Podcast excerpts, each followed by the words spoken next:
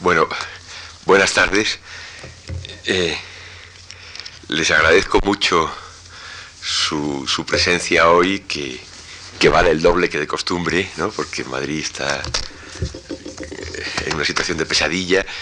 Y luego, pues, eh, yo mismo he estado hasta hace un rato con la incertidumbre de si la charla se daba o no se daba, y tengo que confesar que que, esperaba que el piquete la hubiera impedido porque estoy en un estado lamentable, ¿no? con, una, con una gripe fortísima, ¿no? Y bueno, pues eh, eh, sentí el, paseo en balde que se dieron eh, algunos de ustedes el día pasado. yo lo comentaba con los amigos de la casa, ¿no? Pues nos, nos atrapó una de esas contradicciones culturales del capitalismo que Daniel Bell no, no inventarió en su, en su libro. Y, bueno, pues, pues estamos acostumbrados a navegar en un mar de, contradicciones, ¿no? Y normalmente pensamos que, que,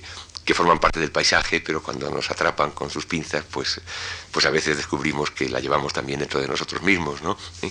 Y, y bueno, pues... Eh,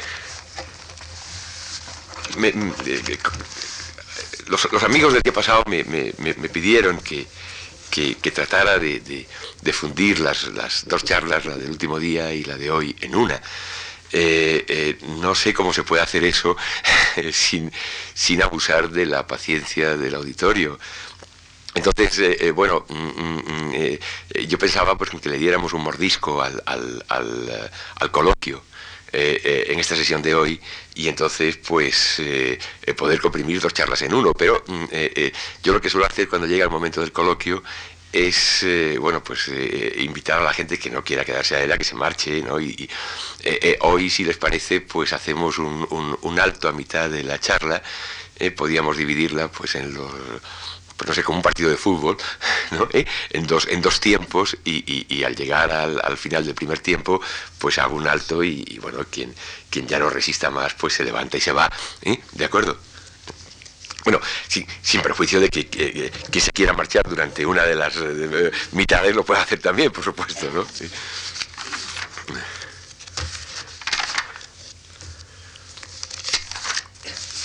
Bueno, eh, el día pasado yo tenía que haber hablado de, qué era el, individualismo ético, ¿no? Y el caso es que formulada así eh, eh, esa pregunta, pues tal vez sonaba un tanto presuntuosa, ¿no? Porque parecía sugerir, bajo esa formulación, que uno estaba en situación de ofrecer una respuesta concluyente, lo que evidentemente no era el caso. ¿no? quizás pues hubiera sido más prudente formularla de una manera más modesta, eh, por ejemplo, eh, preguntándonos eh, qué quiere decir el individualismo ético o qué vamos a entender por individualismo ético, o si lo quisiéramos haber dicho a la germánica, ¿no? pues algo así como prolegómenos a una posible respuesta a la pregunta ¿qué es el individualismo ético? ¿no? Y, lo cierto es que yo, en cualquier caso, había propuesto inicialmente un título ligeramente diferente que quien lo copió a máquina pues alteró probablemente en un acceso de, buen sentido, ¿no? Lo que yo había propuesto era algo así como ¿qué no es el individualismo ético? ¿no? Eh, eh, el, primer día, que ya queda muy lejos, ¿no? pues eh, hablamos algo, me temo que para muchos demasiado, de, de teologías, y como ustedes saben hay una teología llamada negativa, o lo que no es lo mismo, pero se le parece, hay una manera de hablar de Dios por, por remoción, hay una vía remocionis que se llama, que procede a negar de Dios los atributos que se atribuyen a las criaturas, ¿no? lo que equivale a atribuirle otros que no están sujetos a las limitaciones de estas. ¿no? De modo que nosotros nos caracterizamos por nuestra finitud, entonces decimos que Dios es infinito, eh, nuestros conocimientos son eh, parciales y fragmentarios, pero Dios es omnisciente, eh, nuestra vida es efímera, Dios es eterno, y vamos entonces diciendo lo que Dios es a base de lo que no es, y hasta cabría decir que propiamente hablando Dios no es, sino que se halla más allá del ser eh, y que por lo tanto tampoco hay modo de expresarlo, que Dios es inefable, ¿no? Pero algo así es lo que nos pasa cuando eh, decimos de alguien que es un individuo, porque eh, individuum, que es la, traducción latina del vocablo griego átomos, pues alude a lo indiviso, a lo indivisible, eh, nos dice que el individuo no es divisible, nos dice lo que no es, y había un adagio medieval que aseguraba que no hay modo de expresar la última determinación de un individuo y que individuum inefable, ¿no? Todo lo cual pues, pues podría parecer que hacía aconsejable la, la, opción por la estrategia sugerida en, una pregunta de tipo negativo como ¿qué no es eh, eh, el individualismo ético? Y bueno, en un cierto sentido es la estrategia que yo voy a intentar seguir aquí esta tarde, es decir, contrastar una cierta caracterización del individualismo ético con otras caracterizaciones del individualismo que no son propiamente éticas o que siéndolo eh, difieren de la que yo voy a tratar de proponer. Pero para que no se me acuse de comenzar echando balones fuera y sin perjuicio de, volver sobre la cuestión más adelante, en la segunda mitad, pues eh, voy a adelantar siquiera sea una caracterización provisional de lo que entiendo o querría que entendiésemos por individualismo ético. Bueno, una caracterización que en realidad eh, nos viene ya dada por la, historia o la prehistoria de nuestra cuestión que esbozábamos el día pasado. Eh, el individualismo éticamente entendido venía a ser, por lo pronto, como ustedes recordarán,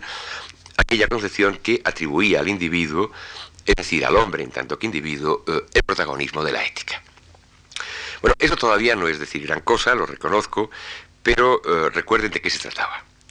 Lutero se había inspirado en el voluntarismo ético medieval, en especial en el contexto de la ética nominalista de un Guillermo de Ockham o de un Gabriel Bill, cuya teología eh, sostenía que la voluntad de Dios, eh, en tanto que fundante de la ley moral, se hallaba incluso por encima de esta. Era el famoso argumento de potencia de y absoluta, que es una tesis de la que se apropiaría la teología luterana en orden a proponer una, ética eh, auténticamente teónoma. Ahora bien, al hacer pivotar la ética sobre la voluntad del sujeto, por más que se tratase de Dios en este caso, pues la teología luterana prestó un servicio inestimable a la ética moderna, puesto que bastaría esperar a que sobreviniese ese fenómeno cultural que se conoce como la muerte de Dios, para que la perspectiva de potencia de y absoluta fuese progresivamente sustituida en aquella ética, eh, eh, de Kant a, Sartre y el existencialismo, pasando, claro está, por Nietzsche, para que esa perspectiva, digo, se viese sustituida por la perspectiva de potencia hominis eh, absoluta que consagraría la autonomía moral del individuo. Ahora bien, equivale decir que el individuo es moralmente autónomo a decir que es moralmente omnipotente.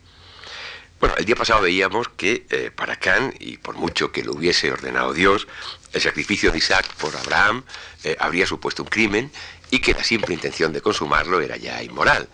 Pero a fortiori eh, lo sería matar a un hijo si la supuesta voz que ordena hacerlo pues no fuera la heterónoma de Dios, sino la autónoma de la conciencia. Kant dijo alguna vez eso de que debes, luego puedes, y también en alguna otra ocasión que debes, puesto que puedes, pero lo que no dijo nunca es que lo que podamos hacer coincida sin más con lo que debemos hacer, ni mucho menos que seamos eh, moralmente omnipotentes, que podamos hacer lo que nos venga en gana y que nuestra autonomía sea eh, ilimitada. Y de ahí que la pregunta ética fundamental eh, no fuera para él qué puedo hacer, sino qué debo hacer. Es decir, una vez respondida la pregunta acerca de lo que podemos hacer, siempre nos será dado preguntarnos si debemos hacer eh, eh, lo que podemos, eh, que son, repito, cosas distintas. Bien, por lo mismo, la pregunta fundamental para la ética pienso que tampoco habría de ser ¿qué quiero hacer? entre nosotros, Ortega gustaba de decir, un tanto nietzscheanamente, que tras todo moral debo, se oculta un humano, demasiado humano, decía él, quiero. Pero eh, el caso es que mientras que la pregunta ¿qué quiero hacer? puede ser respondida de muchas maneras, psicológicamente, sociológicamente, eh, eh, remitiéndonos a, nuestro carácter o a la educación que hemos recibido, etcétera, yo la verdad es que no alcanzo a entender qué pueda querer decir responderla éticamente, como no sea en el sentido de, aquel señor que espetaba a su interlocutor. entiendo su, su, su, respuesta, pero dígame ahora en qué consiste la pregunta. ¿no? Porque eh, la pregunta por lo que quiero hacer me parece que solo cobra relevancia ética cuando tomo en consideración la posibilidad de que eso que quiero hacer eh, deba eh, o no deba hacerse. Pasa con ella como con la disputa entre la ética deontológica, de Deon, deber, es decir, la ética centrada en torno a la pregunta ¿qué debo hacer? y la ética teleológica de telos, finalidad, es decir, la ética centrada en torno a la pregunta ¿qué fines persigo con mi acción? Eh, la ética deontológica no excluye la teleológica, pero la teleológica presupone inexcusablemente la deontológica. Es decir, la, pregunta ¿qué fines persigo con mi acción? tampoco sería éticamente relevante si no fuera porque eh, hay fines que son o que pueden ser deberes, fines que deben ser por lo tanto procurados, mientras que otros no lo son y hasta sería un deber eh, abstenerse de procurarlos. Bien, por supuesto, la, estrategia argumental que, he seguido con las preguntas ¿qué puedo hacer o qué quiero hacer? consistente en, repreguntar y por qué debo hacer lo que puedo hacer o lo que quiero hacer, pues también es aplicable a la pregunta eh, ¿qué debo hacer? Eh, ante esta última pregunta siempre cabría repreguntar con la célebre pregunta eh, no siempre bien interpretada, ¿y qué pasa si no hago lo que debo? Y la respuesta, como alguna vez he recordado, sería que probablemente no pase nada, es decir, que el mundo no se va a hundir porque en él se cometan injusticias. Las injusticias eh, dejan intacto el mundo tal como es y eso me parece que constituye una razón de cierto peso para distinguir entre lo que es y lo que debiera ser, por lo menos eh, mientras nos preocupen las injusticias. Si no nos preocupa, claro está, pues podríamos olvidarnos de la distinción entre el ser y el deber ser y de pasarla de la ética. Pero si nos preocupan, pues haremos bien en mantener esa distinción entre el ser y el debe ser y por lo tanto en prestar a la ética eh, alguna atención. Eh, por lo demás, y en la misma vena nietzscheana de Ortega, cabría también haber alegado que tras todo moral debo eh, se oculta en realidad un soy, o que tras de la ética, como alguien decía en el coloquio el día pasado, late siempre una ontología, pero de nuevo creo que habría una importante diferencia entre un imperativo de cuño eh, deontológico, eh, como eh, haz lo que consideres que debes, do the right thing, como en la película, ¿no? y el imperativo ontológico de Píndaro, por ejemplo, tanto el gusto de Ortega como de Nietzsche, llega a ser el que eres. Y es que este último imperativo podría igualmente bien ser dirigido a un ser humano que a un cachorro de perro o a un arbusto recién plantado, y hasta eh, al mismísimo virus del SIDA, como le oí una vez decir a alguien, ¿no? pero tan solo un ser humano podría sentirse obligado a cumplirlo y para eso tendría que metamorfosearlo en un imperativo del primer tipo, eh, un imperativo de cuño eh, deontológico. Por ejemplo, llega a ser lo que creas que deba ser, o elige aquel proyecto de vida que, que, moralmente te resulte más satisfactorio, o por lo menos no elijas de antemano uno que no te satisfaga moralmente. Con esto tampoco estoy diciendo que la ética sea o haya de ser enteramente independiente de todo género de reflexión metafísica, por ejemplo, una metafísica del sujeto moral que Habermas propondría ahorrarnos en esta era que él llama, como veíamos el día pasado, postmetafísica y que yo preferiría llamar eh, postontológica, puesto que sospecho que una metafísica del sujeto moral, como por lo demás la propia ética, no tendría mucho que esperar de una ontología, pero bien podría consistir en la exploración de otros dominios de la realidad que trasciendan eso que llamamos el ser, como sería el caso, por ejemplo, del deber ser. Pero no, no, no adelantemos acontecimientos, puesto que de eso nos ocuparemos en la segunda parte de, esta charla. Y bien, recapitulando entonces lo que llevamos dicho hasta el momento, eh, el individualismo ético, hemos dicho, sería aquella concepción que asigna al individuo, en tanto que sujeto moral, el protagonismo de la ética, lo cual no significa en modo alguno que ese individuo haya de ser tenido por eh, moralmente omnipotente puesto que su protagonismo está sujeto a constricciones morales, es decir, a constricciones relativas a lo que debe o no ser hecho, eh, por lo menos si, si, nos movemos, como yo aquí voy a sugerir que lo hagamos, en el contexto de un enfoque deontológico de la ética. Eh, por descontado, eh, no pretendo en manera alguna que ese enfoque monopolice el individualismo ético. Eh, los individualistas éticos florecen hoy como, como hongos y, y, hay muchas formas de entender el individualismo ético, cada una de las cuales tendría que ser juzgada por sus propios méritos o deméritos. lo importante, me parece, es no confundirlas entre sí.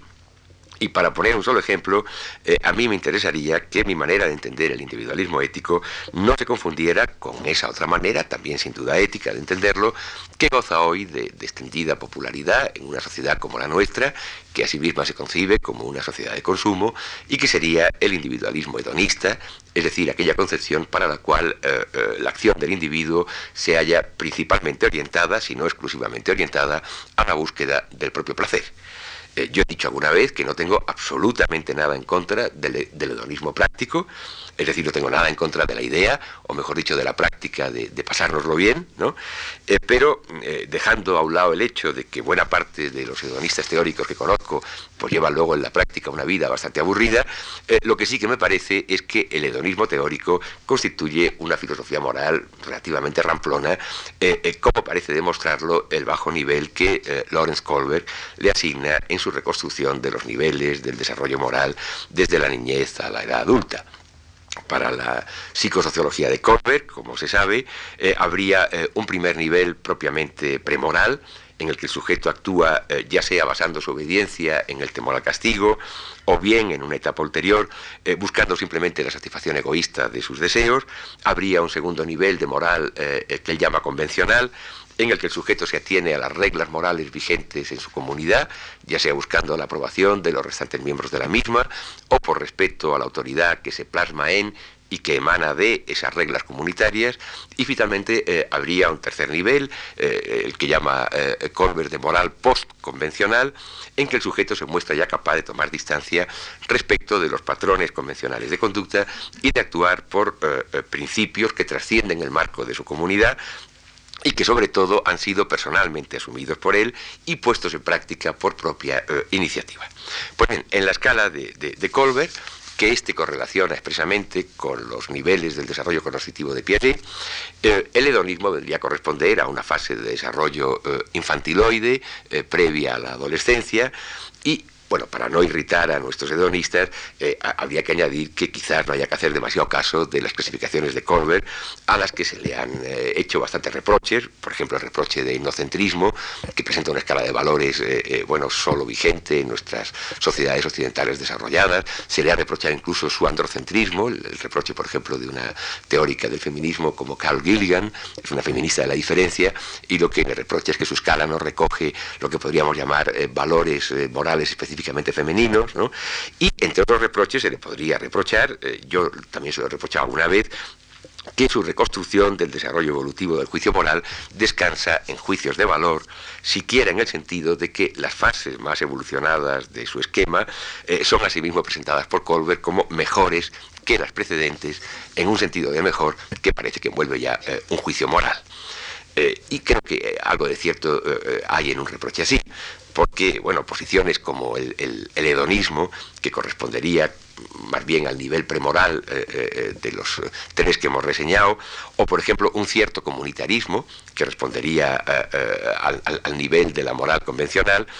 pues son posiciones sustentadas hoy día por colegas adultos a los que no cabe descalificar, por mucho que a veces nos tiente a hacerlo, pues tachándolos de niños angolotinos o de, jóvenes inmaduros. ¿no? ¿Eh? que dejando a un lado al, comunitarismo, del que hablaremos eh, más adelante, eh, no es cosa de ofender a nuestros colegas hedonistas y yo me contentaría aquí con decir que lo que entiendo por individualismo ético no tiene demasiado que ver con la posición que ellos mantienen, en lo que seguramente ellos serían los primeros en estar de acuerdo. Pero eh, ya que he traído a colación a Colbert, eh, quisiera decir algo acerca de su caracterización del llamado eh, nivel postconvencional del desarrollo moral, en el que yo quisiera eh, situar, como me parece que se desprende de la caracterización que vengo sugiriendo, al individualismo ético. Bueno, dentro de ese nivel, Colbert distingue dos etapas sobre las que yo querría aquí llamar la atención, aunque sin llamarlas etapas, es decir, tratando de prescindir de esa idea de sucesión, de, un antes y de un después, que por definición haría de la segunda etapa una etapa eh, más evolucionada o evolutivamente más desarrollada que eh, la primera. Me refiero a eh, las posiciones teóricas que podríamos respectivamente etiquetar, siguiendo a Colbert, como contractualista, la primera de ellas, y como propiamente posconvencional o caracterizada por la actuación por principios, la segunda. La razón de que Colbert prefiere hablar de etapas, más bien que de posiciones teóricas rivales, es decir, de concepciones de la filosofía moral o de la ética que podrían coexistir eh, eh, simultáneamente y que no necesitarían darse sucesivamente, la razón de que Colbert eh, prefiera colocarlas en un orden de sucesión es más o menos la siguiente. El conceptualismo vendría a ser aquella concepción de la ética o de la filosofía moral y de la filosofía política, que es el contexto en el que surgió como doctrina,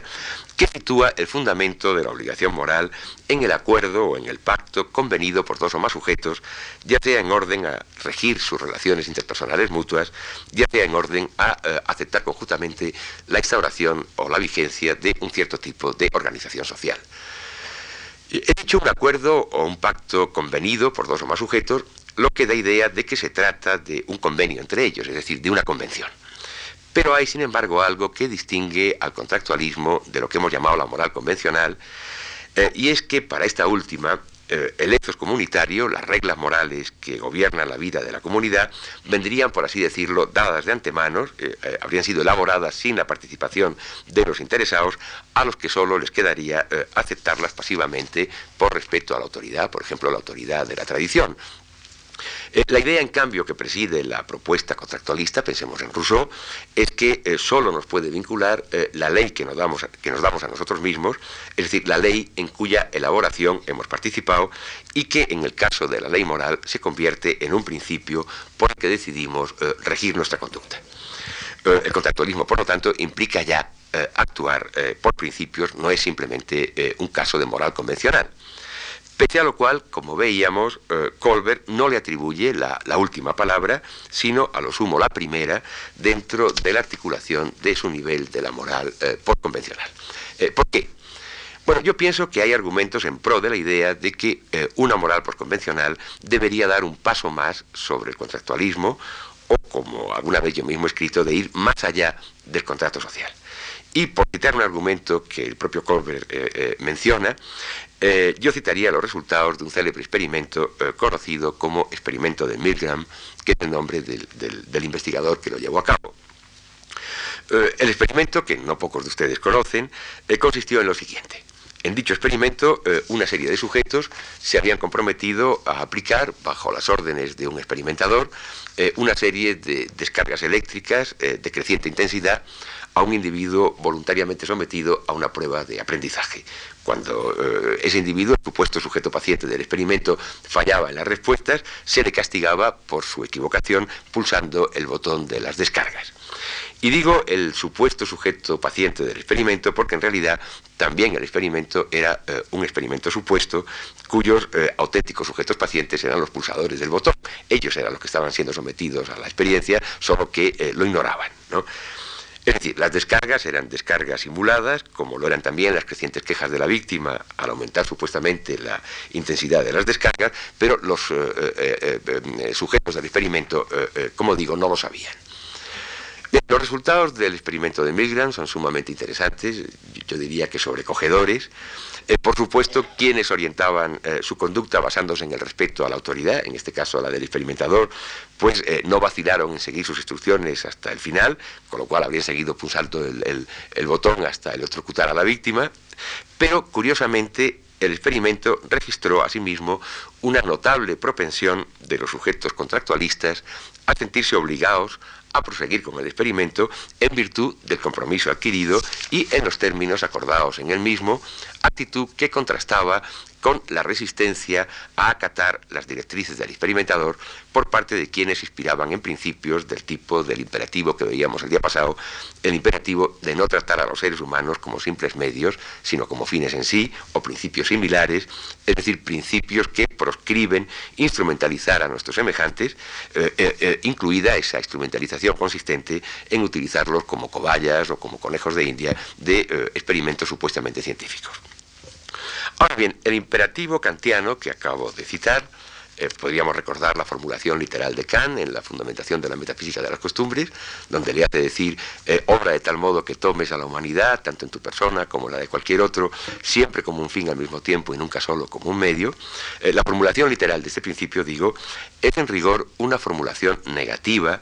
que nos dice no tanto lo que debemos como lo que no debemos hacer, según el propio Kant, se encargaría de explicitar eh, eh, en ese texto a caracterizar al, fin que el hombre es, el, el, hombre es un fin en sí mismo, y el Kant lo caracteriza en el texto, le cito, como un fin que se ha de concebir no como un fin a realizar, como lo son la mayor parte de los fines que perseguimos eh, con nuestra acción, sino dice como un fin independiente y por lo tanto de modo puramente negativo, a saber, como algo contra lo que no debe obrarse en ningún caso.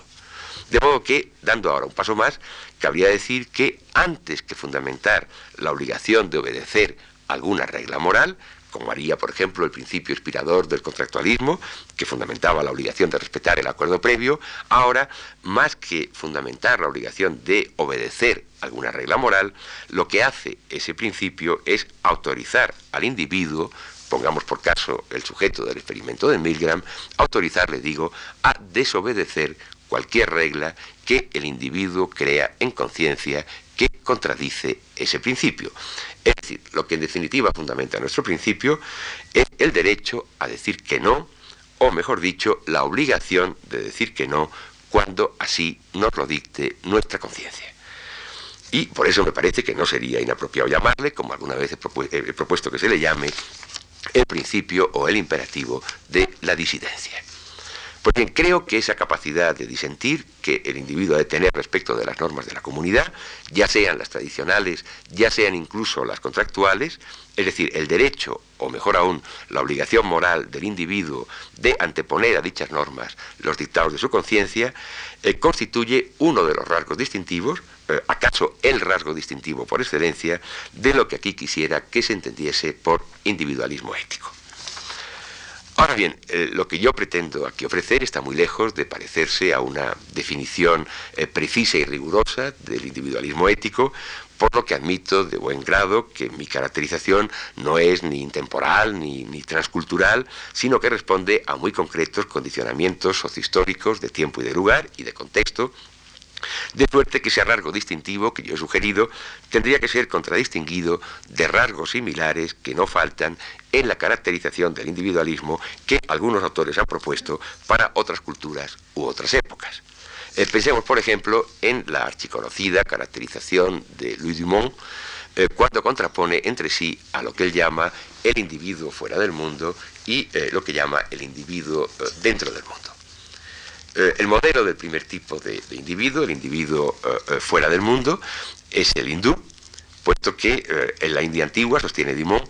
la individualidad tiene por condición la renuncia al mundo, la ruptura con todas las instituciones que forman el entramado de la existencia colectiva, el abandono de la comunidad a la que se pertenece y el retiro a la soledad propio del santón hindú.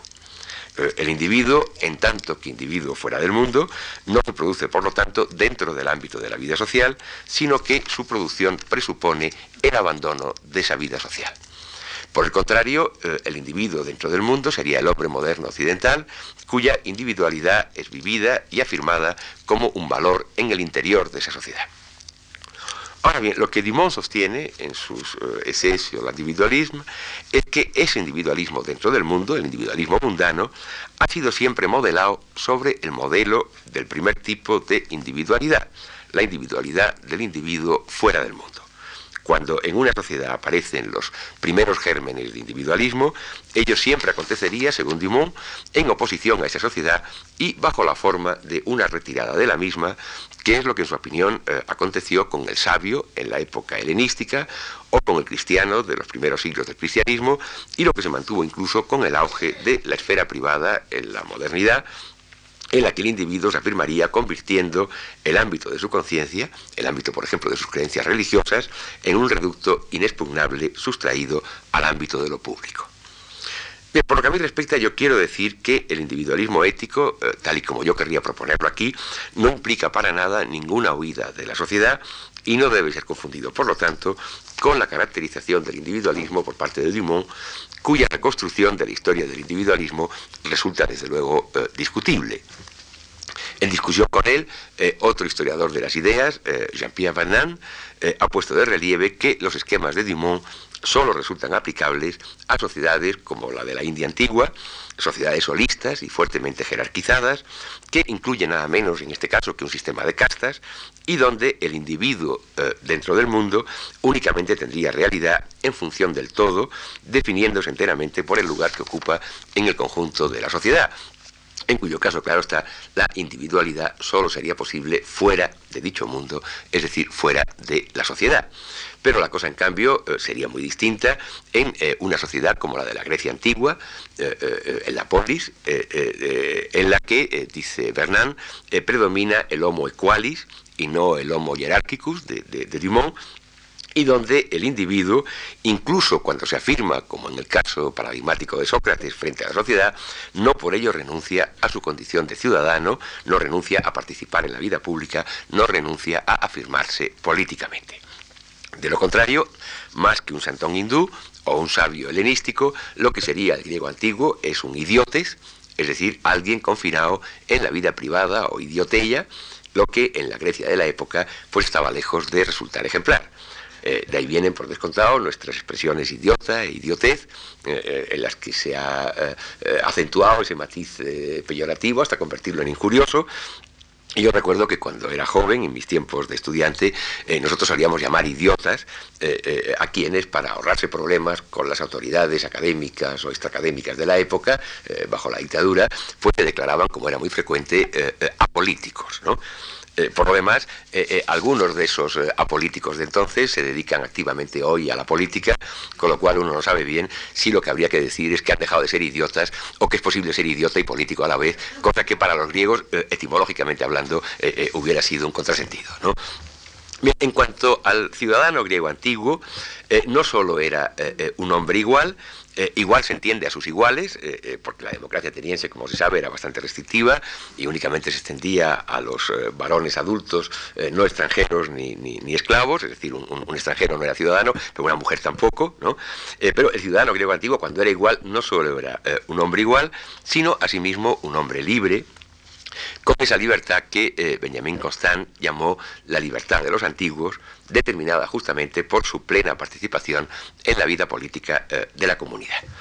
En cuanto a lo que Constant llamó la libertad de los modernos, eh, contradistinguiéndola de esa otra, no parece tampoco confirmar las previsiones de Dumont, puesto que la conquista de esa libertad que comenzaría con la llamada libertad de conciencia y culminaba con el resto de los derechos humanos individuales, todo lo cual es eh, realmente vital para lo que venimos entendiendo por individualismo ético, pues la conquista, digo, de esa eh, libertad fue a su vez eh, una conquista eminentemente política, es decir, lograda dentro de la vida social y no huyendo de ella. Si acaso, y ya al margen de las tesis de Dumont, eh, donde tal vez quepa eh, eh, observar una evidente retracción de la vida social, sea en lo que yo alguna vez he llamado, medio en serio, medio en broma, la libertad de los posmodernos, entendiendo por semejante libertad pues el refugio en el ámbito íntimo, pero un ámbito que, lejos de servirnos como en los albores de la modernidad, para catapultar al individuo reforzado en su individualidad desde la esfera privada a la esfera pública de la ciudadanía, pues eh, se constituye hoy, como muy bien lo ha descrito Elena Béjar en su libro de ese título, ¿no? pues en una línea de repliegue, eh, en una retaguardia hacia la que nos replegamos en un movimiento exactamente inverso al de nuestros ancestros, desde una esfera pública eh, que consideramos regida por aparatos políticos que no son ajenos, en los que nos está vedada una auténtica participación, de los que estamos lejos de sentirnos protagonistas y entonces digo, nos refugiamos en la privacidad, eh, una privacidad en la que somos libres, sí, pero eh, para poco más que para dedicarnos pues al hedonismo consumista de que antes hablábamos, o a la banalización de la vida cotidiana, o a contemplar el mundo, si es que no huimos de él, pues a través del televisor. Eh, una libertad, por tanto, que se eh, eh, confundiría con la generalización de la idiotez en el estricto sentido etimológico del vocablo y donde el individualismo, si fuera posible, pues no pasaría de ser un individualismo light que tendría poco que ver con un individualismo al que pudiéramos calificar o apellidar de ético. Pero con esto habríamos llegado a un nuevo rasgo del individualismo ético complementario del de la capacidad de disentir que veíamos antes. Y es que esa capacidad de disentir lo era por respecto a las normas de la comunidad, lo que quiere decir que el individuo se ha de afirmar dentro de esta e incluso que es inconcebible sin la comunidad. Por eso creo que es importante deshacer el equívoco que suele contraponer eh, individualismo, individualismo ético, a eh, comunitarismo. Eh, en principio no tendría por qué haber esa contraposición y la contraposición eh, únicamente surge en rigor cuando el ethos comunitario de que antes se hablaba eh, eh, pretende convertirse en la instancia ética decisiva, se transforma en lo que llamaba Hegel eh, eticidad, Sittlichkeit, es decir, los usos y las costumbres, la normatividad vigente en la comunidad, normatividad que se supone que tendríamos que aceptar sin discusión crítica posible, y entonces vendría naturalmente a asfixiar a la ética entendida como lo que llamaba Kant la moralité, la moralidad individual, lo que nosotros podríamos traducir ahora como los fueros del individuo. Pero, sentado esto, hay que insistir en que esos fueros del individuo únicamente se podrían hacer valer en relación con o en el interior de eh, alguna comunidad. Y de ahí la importancia que tiene la noción de comunidad que deseemos elegir como marco de referencia dentro de la que enmarcar al individuo. Bien, eh, con el fin de proceder por eliminación o por contraste, como dije al principio, yo voy a elegir eh, dos modelos o dos maneras eh, contrapuestas de concebir esa, correlación entre individuo y comunidad. voy a entender la comunidad siempre como una comunidad de comunicación, porque bueno, lo característico del pensamiento por metafísico, decíamos el día pasado, es su inscripción en lo que llamábamos el giro lingüístico. Y eh, lo voy a tratar de hacer de manera que eh, eh, rescatemos un problema que dejamos pendiente el día pasado y que era el problema, al que no pretendo más que aludir, el problema de la fundamentación de la ética. Se trata de un problema planteado, como también tuve ocasión de decir, sobre el trasfondo del pensamiento de Kant y los modelos de que hablo son modelos respectivamente concebidos o concebibles en pro y en contra de ese trasfondo, de ese pensamiento, y se deben a dos filósofos contemporáneos tan distintos entre sí como lo son eh, Carl Otto Appel por un lado y Richard Rorty por el otro. Eh, por lo que a Apple se refiere, voy a pasar eh, por encima de sus respectivas caracterizaciones como por sobre ascuas.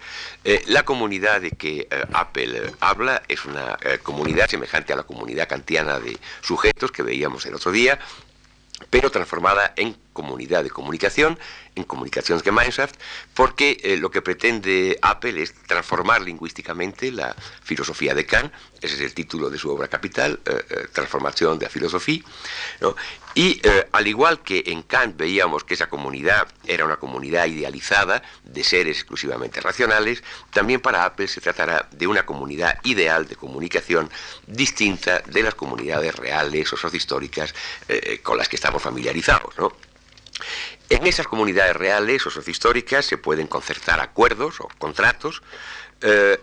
eh, pero esos acuerdos o esos contratos, eh, desde el punto de vista de la racionalidad, serán siempre deficitarios, nunca sabremos si han sido decididos por la fuerza de la razón o más bien por la razón de la fuerza, Pensemos, por ejemplo, pues bueno, eh, aquí tuvimos una experiencia el otro día y en Madrid la estamos teniendo hoy. Los convenios colectivos que acuerdan trabajadores y empresarios, pues son el resultado de un tira y afloja que tiene más que ver con la presión mutua que con el ejercicio de la racionalidad discursiva y los acuerdos a los que se llegan eh, no necesitan ni acaso a veces pueden eh, ser consensos racionales. ¿Son posibles consensos racionales en cuanto a diferentes de meros contratos? ¿Qué se necesitaría para que fueran posibles? Bueno, por lo pronto, diría Apple, se necesita una filosofía correcta del lenguaje. Apple reconoce el influjo que en el giro lingüístico y en su propia manera de entenderlo ha tenido la obra de Wittgenstein, eh, pero eh, eh, es consciente de que para Wittgenstein solo cabe, cuando se habla de, lenguaje, pues hablar de una pluralidad de juegos de lenguaje, que serían trasuntos de, otras tantas y plurales formas de vida. La noción de juego es una noción polisémica, se puede hablar tanto de juegos infantiles como de juegos olímpicos, como de juego de la bolsa, y lo mismo ocurre cuando hablamos de juegos de lenguaje. No es lo mismo que hablemos del discurso científico que del discurso moral, ni dentro de cada uno que hablemos de diversos paradigmas científicos o de diversos códigos morales. Y eh, eh, lo que Apple cree cuando se plantea este problema es, eh, para decirlo con una fórmula acuñada por él, cree que es preciso ir con Wittgenstein contra Wittgenstein para llegar más allá de Wittgenstein. Apple cree que cuando nosotros aprendemos un lenguaje, no aprendemos simplemente ese lenguaje, lo que aprendemos es a comunicarnos eh, mediante cualquier eh, eh, lenguaje concebible. Es decir, lo que hacemos es adquirir lo que él llama una competencia comunicativa que nos habilita para instalarnos en una forma de vida que no es cualquier forma de vida, sino la forma humana de vida por excelencia que consistiría en comunicación. Y por consiguiente, cuando aprendemos un lenguaje, lo que hacemos es aprender, por así decirlo, el lenguaje en un sentido básico y esencial de dicho término. Y eso genera una peculiar dialéctica entre eh, lo que podríamos llamar las comunidades reales de comunicación y lo que eh, Apple considera eh, que sería la comunidad ideal de comunicación. Cuando dentro de una comunidad real nosotros nos embarcamos en una discusión racional, lo hacemos convencidos de que por lo menos idealmente o en principio sería posible llegar a un consenso racional que por ser racional acreditaría tanto la verdad de nuestras creencias científicas como de nuestras convicciones morales. Eh, eh, eh, si no creyéramos posible llegar a, acreditar esa verdad, no nos embarcaríamos sencillamente en ninguna discusión. Y contra esa posibilidad de llegar a un consenso racional, no cabe, dice Apple, argumentar racionalmente sin incurrir en una autocontradicción que él concibe como lo que se llama una autocontradicción performativa que sería algo así pues como aquella en la que incurre un niño cuando dice que no puede pronunciar la palabra elefante eh, mediante una frase en la que de hecho pronuncia esa palabra. ¿no? Pues igual eh, cuando decimos que no podemos argumentar eh, racionalmente en orden a conseguir un consenso racional y pretendemos defender esa tesis a base de argumentos. al argumentar estaríamos ya confiando en la posibilidad de que esa argumentación llegara a buen puerto y el argumento de Apple es que no podemos argumentar contra la argumentación argumentando y que por otra parte solo argumentando cabría argumentar contra la argumentación, con lo cual eh, Apple saldría siempre victorioso, eh, a menos de tropezarse con un escéptico, claro, que se negaría a argumentar. Ya veíamos el otro día con Kolakowski que el, escéptico siempre es un hueso duro de, de roer. ¿no? Pero si aceptamos las premisas de Apple, pues tendríamos que concederle que su teoría de la razón práctica ha encontrado un fundamento absoluto para la ética, por encima del cual ya no es posible pensar una ulterior fundamentación, lo ha encontrado en esa comunidad ideal de comunicación cuyos acuerdos o consensos ideales pues oficiarían como principios regulativos de cualesquiera acuerdos alcanzados en condiciones de racionalidad por lo común deficitarias en el seno de las comunidades reales o sociohistóricas que conocemos.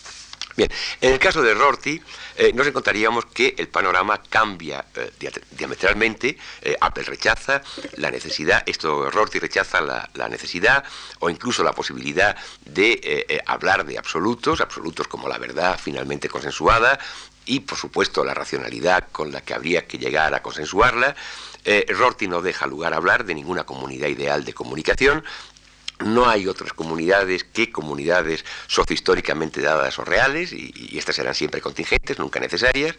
Serán sí comunidades de comunicación, porque el pensamiento de Rorty también se haya inscrito en el giro lingüístico, que por cierto él fue el primero en bautizar, al titular a un eh, viejo libro suyo eh, con ese título de Linguistic Thumb, el giro lingüístico, pero lo que sucede es que el lenguaje es, eh, como digo, contingente en sí mismo. Eh, ese título, The Contingency of Language, es el título que Rorty sugiere para el primer capítulo de uno de sus últimos libros, Contingency, Irony and, Solidarity. Y cuando se habla de la contingencia del lenguaje, lo que se quiere decir es que solo hay una pluralidad de juegos vigestinianos de lenguaje, o como Rorty prefiere decir, de contextos lingüísticos. Eh, eh, la posición de, de Rorty se podría caracterizar como contextualismo, sería la posición opuesta a la posición de Apple que veíamos hace un momento, a la que podríamos eh, rotular como fundamentalista. Y lo que viene a decirnos Rorty es que nada en el mundo exterior ni dentro de nosotros mismos nos permitiría decidir que un contexto lingüístico dado sea en sí y por sí inferior o superior a otro, lo mismo da que hablemos del lenguaje de la física aristotélica que de la newtoniana o de la ética estoica que de la marxista. Los cambios de contexto lingüístico, los cambios culturales, no se producen en virtud de criterios de selección que nos permitan decidir que una teoría científica o una teoría política se ajusta mejor que otras a la realidad física o al espíritu humano, si en la Edad Moderna se impusieron los lenguajes de la mecánica galileana o del liberalismo político no fue porque en Europa nadie eh, eh, decidiera elegirlos en virtud de, criterios de selección, sino porque bueno, pues los europeos perdieron gradualmente el hábito de moverse en contextos lingüísticos pregalileanos o preliberales y adquirieron con la misma gradualidad eh, nuevos hábitos lingüísticos. La tentación de ponerse a buscar criterios de selección y de decisión es una tentación esencialista. Si hubiera una esencia de la realidad física o una esencia del espíritu humano, tendría sentido eh, eh, hablar de que tal o cual teoría científica o tal o cual corriente filosófica representan mejor la naturaleza del mundo o expresan mejor el espíritu humano Pero lo que sucede simplemente es que nuestras concepciones de la naturaleza del mundo o del espíritu humano pues cambian al compás de nuestros lenguajes y nunca habrá eh, eh, eh, un criterio o una instancia neutral desde la cual poder juzgar qué lenguaje o qué contexto lingüístico es el más apropiado. Y si no cambiamos de hábitos lingüísticos en virtud de criterios, podríamos preguntarnos por qué entonces cambiamos. Bueno, pues lo que ocurre es que en un momento dado, dice Rorty, nos, hartamos de emplear un lenguaje que ya nos parece obsoleto y preferimos pues echar mano de otro, tal vez todavía medio formar, pero que sin embargo promete vagamente grandes cosas, ¿no? Y con eso lo que tratamos no es de ofrecer nuevas soluciones a viejos problemas, sencillamente nos olvidamos de los viejos problemas y nos planteamos problemas nuevos que tratamos de eh, eh, atender eh, guiándonos únicamente de criterios de eficacia. además de, de, de eh, Roth invoca a un teórico del lenguaje como Donald Davidson, eh, para quien los lenguajes, como se sabe, no son medios de representación ni de expresión, sino instrumentos eficaces o ineficaces según para qué propósitos. Si se trata de pelar una manzana, pues no nos servirá de nada una cuchara. Si lo que tratamos, por el contrario, es de tomarnos un plato de sopa, lo que no nos servirá es el cuchillo. Lo mismo ocurrirá con los lenguajes. Y en cuanto eh, a la ética, pues eh, eh, Rorty habla también de la contingencia del sujeto moral, eh, the contingency of selfhood, sujeto moral que siempre habrá de decidir desde un determinado contexto sociohistórico, el cual le condicionará inevitablemente y ni siquiera lo hará por la vía de la causalidad, sino más bien de la casualidad que es otra forma para designar a lo que Rorty entiende por contingencia eh, sociohistórica. No hay razones para el acuerdo contra lo que sostenía el fundamentalismo de Apple, pero, eh, eh, y esto es lo característico de Rorty, tampoco la hay para fundamentar el desacuerdo dentro del propio contexto lingüístico en el que inevitablemente estamos insertos. Pues bien, si si me preguntara qué decir acerca de, esta eh, polémica entre fundamentalismo y contextualismo ético, yo diría que el fundamentalismo ético considera, como hemos visto, que no todas las opiniones morales pueden hallarse igualmente fundadas, pero que al tratar de convencernos de que cabe zanjar de forma concluyente cualquier clase de disputa moral en materia de fundamentos, pues podría resultar en ocasiones este fundamentalismo, al igual que ese pariente más o menos lejano suyo, que sería el fundamentalismo religioso, podría eh, desembocar en una forma de fanatismo. Y en cuanto al antifundamentalismo contextualista, que no solo se muestra desconfiado de que en la vida moral sean posibles acuerdos concluyentes, sino que eh, llega incluso a renunciar a plantearse siquiera la pregunta de en qué fundamos nuestro desacuerdo con la moral vigente en un instante dado, pues cabría que en ocasiones eso equivalga al conformismo ético sin más, en cuyo caso el resultado vendría a ser la más completa indiferencia moral. Y a la incómoda situación de, ver los pros y las contras de, de, esas posiciones contrapuestas, pero sin acabar de encontrar razones para optar por una de ellas con exclusión de su contraria, yo le llamaba alguna vez perplejidad pero siendo consciente de que cuando las razones envueltas no son solo teóricas, sino prácticas, y tienen por lo tanto que ver con nuestra urgencia de decidir y con nuestra necesidad de actuar, no nos podemos demorar indefinidamente en la perplejidad y tenemos que tratar de, encontrar mejor o peor eh, eh, una respuesta. Porque desde el punto de vista del individualismo ético, puesto que es siempre el individuo el que experimenta esa urgencia de, decidir y esa necesidad de actuar, yo creo que es hora de decir que en lo que atañe a la ética eh, no hay lugar para la verdad, ni para afirmarla a lo Apple, ni para negarlo a lo Rorty, eh, como no sea en un sentido aproximado aquel en el que Ortega hablaba de la verdad como coincidencia del hombre consigo mismo, en cuyo caso eh, el término verdad no traduciría el alemán Wahrheit ni el inglés truth, sino algo por el estilo de lo que los alemanes llaman eh, Wahrhaftigkeit o los ingleses eh, truthfulness, que son vocablos que podríamos traducir para nuestros efectos por autenticidad.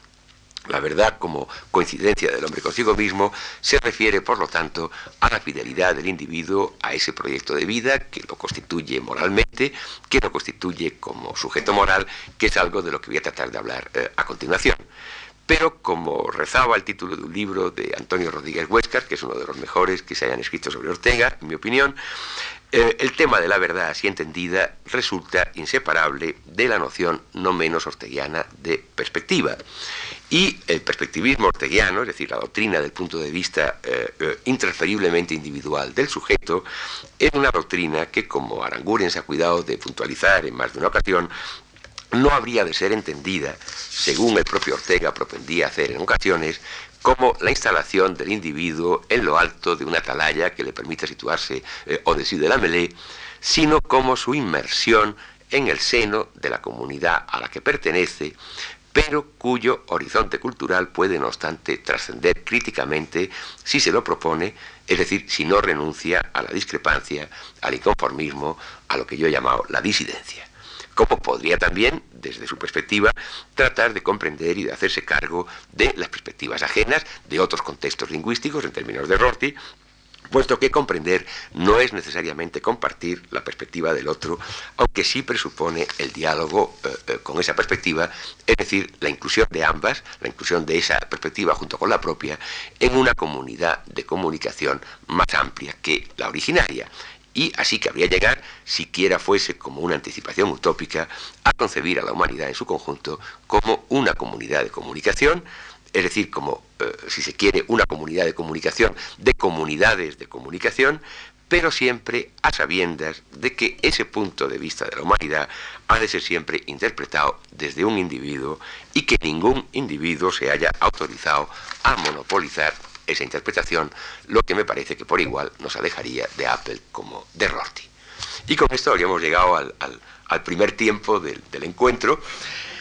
Eh, el que avisa no es traidor, quiere decirse que la segunda parte va a durar más o menos lo mismo y entonces, que bueno, que, yo les aconsejo que, aparte de que quien esté harto eh, puede protestar que, bueno, pues eh, no se encuentran medios de comunicación fácilmente, ¿no? de transporte hoy y que, y que, bueno, que es hora de, de, plegar, como dicen los catalanes, ¿no? bueno, esto está lleno de héroes, por lo que veo, ¿no? Entonces, proseguimos, que conste que es bajo su responsabilidad. ¿eh? No se asusten, y ¿eh? no pienso leerlo todo. ¿eh? Bueno,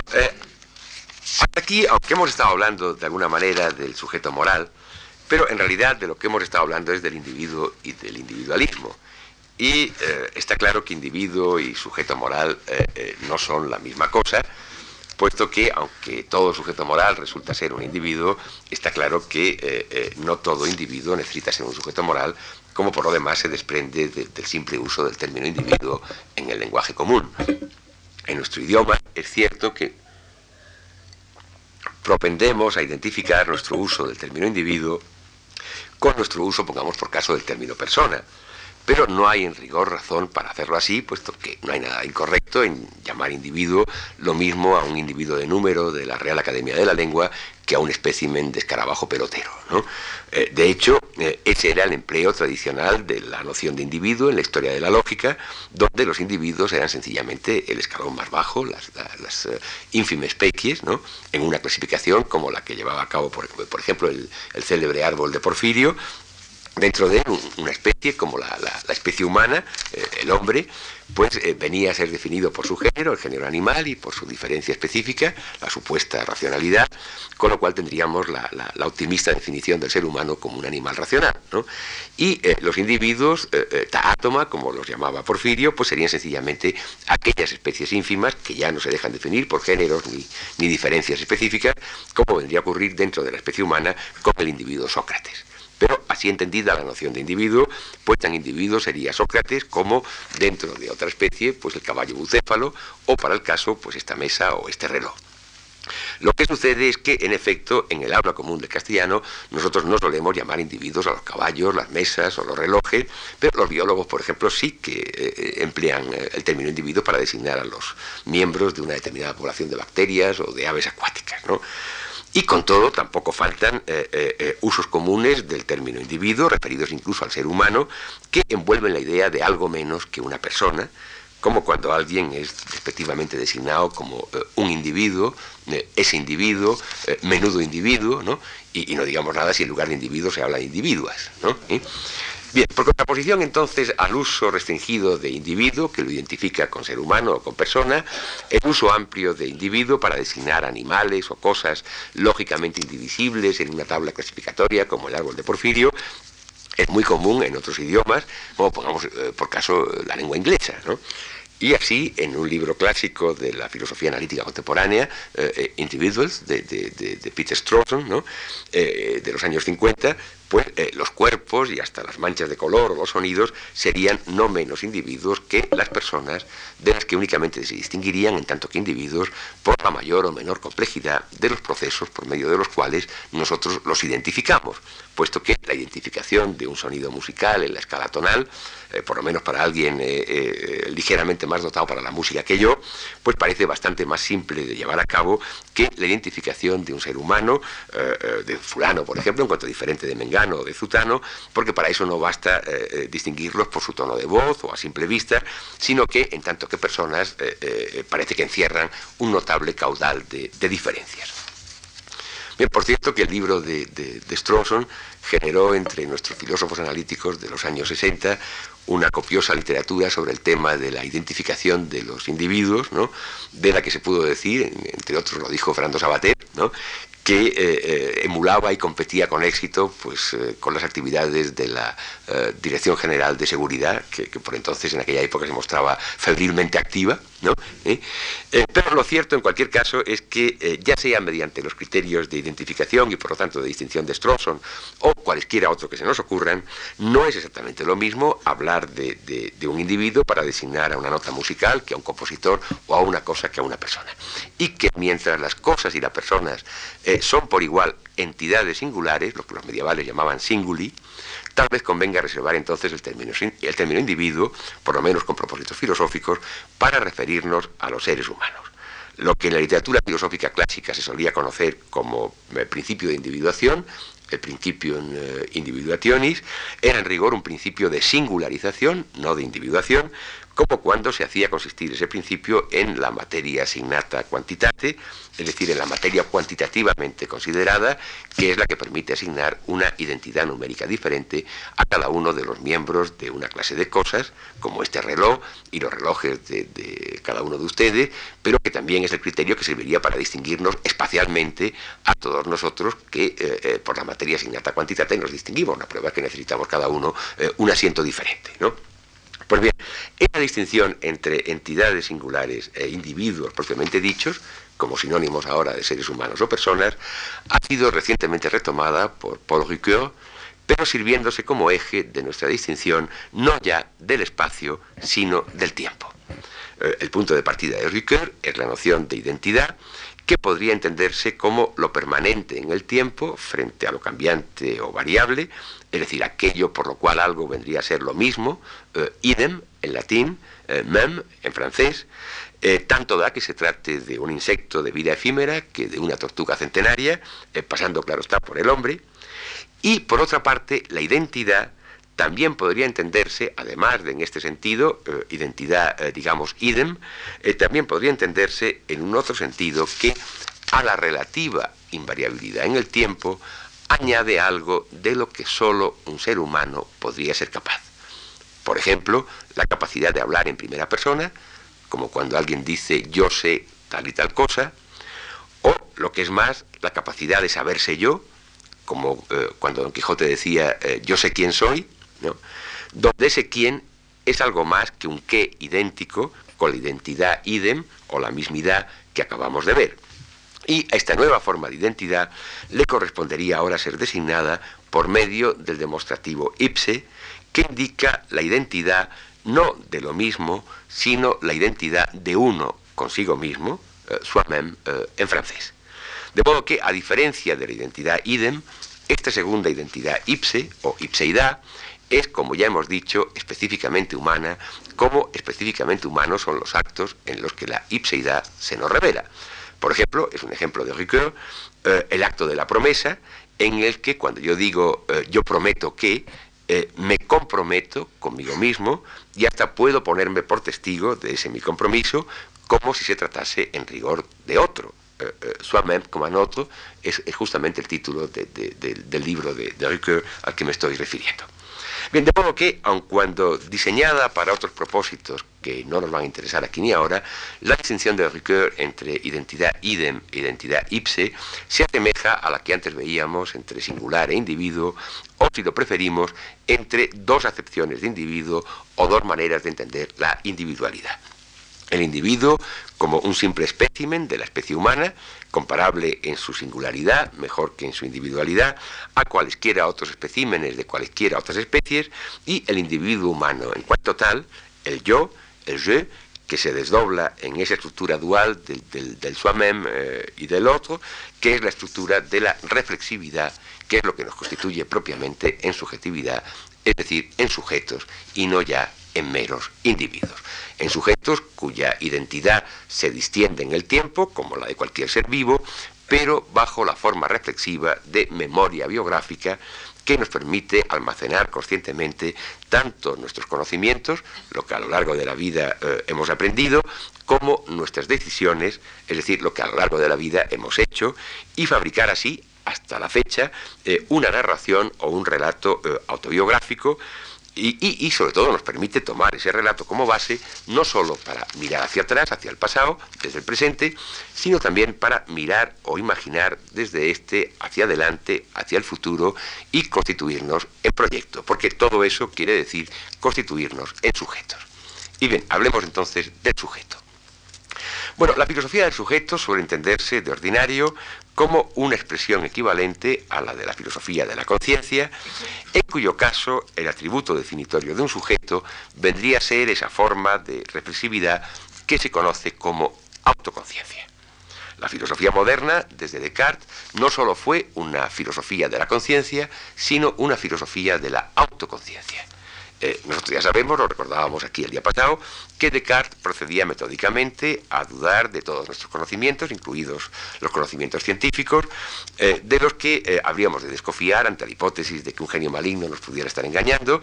como también recordaremos, Descartes contrarrestaba esa hipótesis por medio de otra, como la de la existencia de Dios, pero de no contar con esta última, la duda podía llegar a ser universal todo quedaría sometido a dicha duda, nada estaría a salvo de ella, eh, excepción hecha, como todos ustedes saben, del aserto eh, yo pienso, luego existo, el cogito ergo sum, porque ahí Descartes sostenía que tropezamos con algo indubitable y que hasta para dudar eh, tenemos que pensar y por lo tanto existir.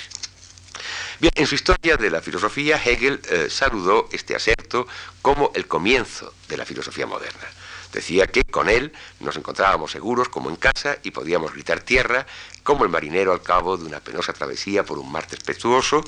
eh, porque en este nuevo periodo representado por la filosofía del mundo moderno, el principio esencial sería ya el del pensamiento que procederá sin presuponer nada anterior a él mismo. Ahora esta afirmación de, Hegel eh, es solo cierta a medias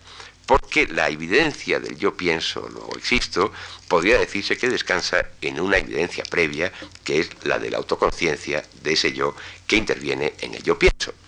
Eh, también para el propio Hegel eran necesarios otros presupuestos. Eh, nadie podría, según Hegel, conocerse a sí mismo sino en el proceso de reconocer a y de ser reconocido por otro en el proceso del reconocimiento de la, de la Anerkennung, luego vamos a ocuparnos de ello, pero por el momento estábamos en Descartes, en la filosofía de la autoconciencia, que antes de poder decir yo pienso, necesitaría poder decir yo me conozco, puesto que la autoconciencia vendría a querer decir autoconocimiento.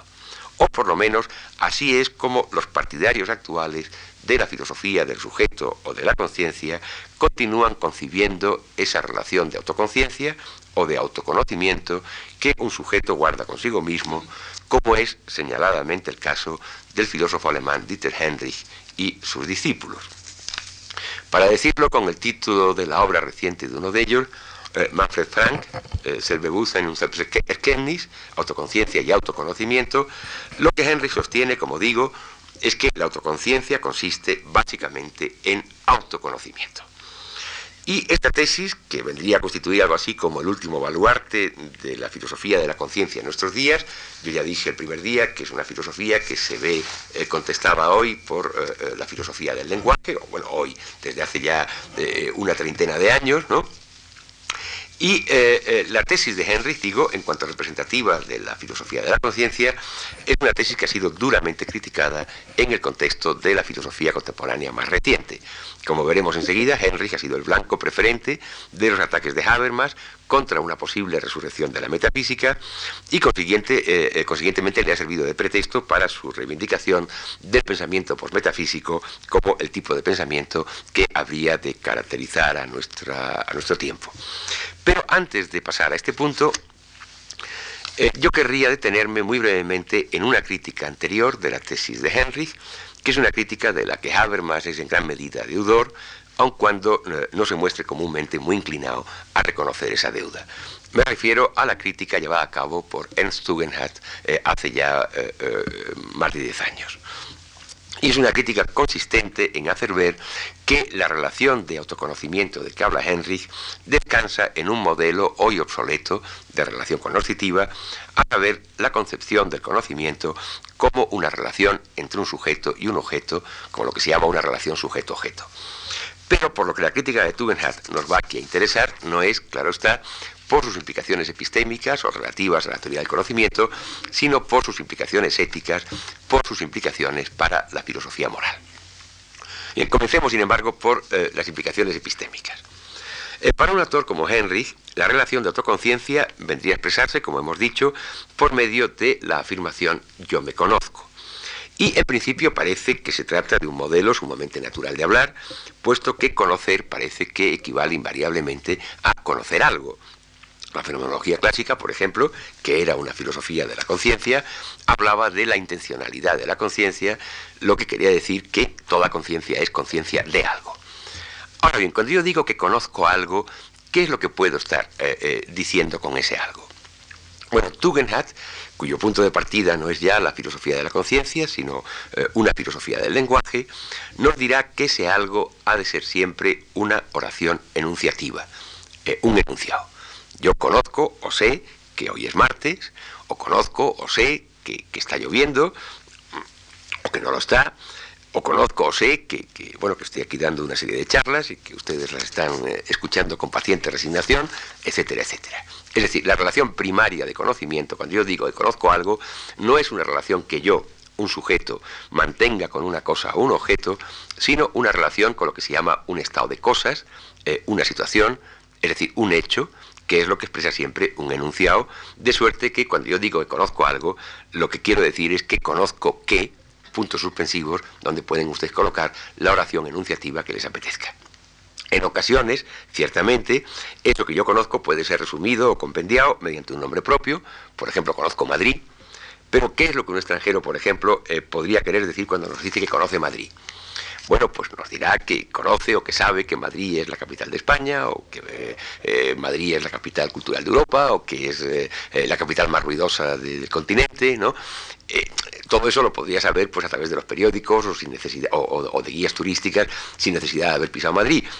Pero si le pedimos un conocimiento más directo, lo que llaman los anglosajones eh, eh, acquaintance de, Madrid, pues también ese acquaintance, eh, por ejemplo, pues que, conoce el Prado o, las ventas o, la Plaza Mayor, pues también se resolverá en una serie de expresiones del tipo conozco que o sé que, pues el, Prado contiene las colecciones de, de, Velázquez o de Goya más completas de los museos del mundo, etcétera, etcétera.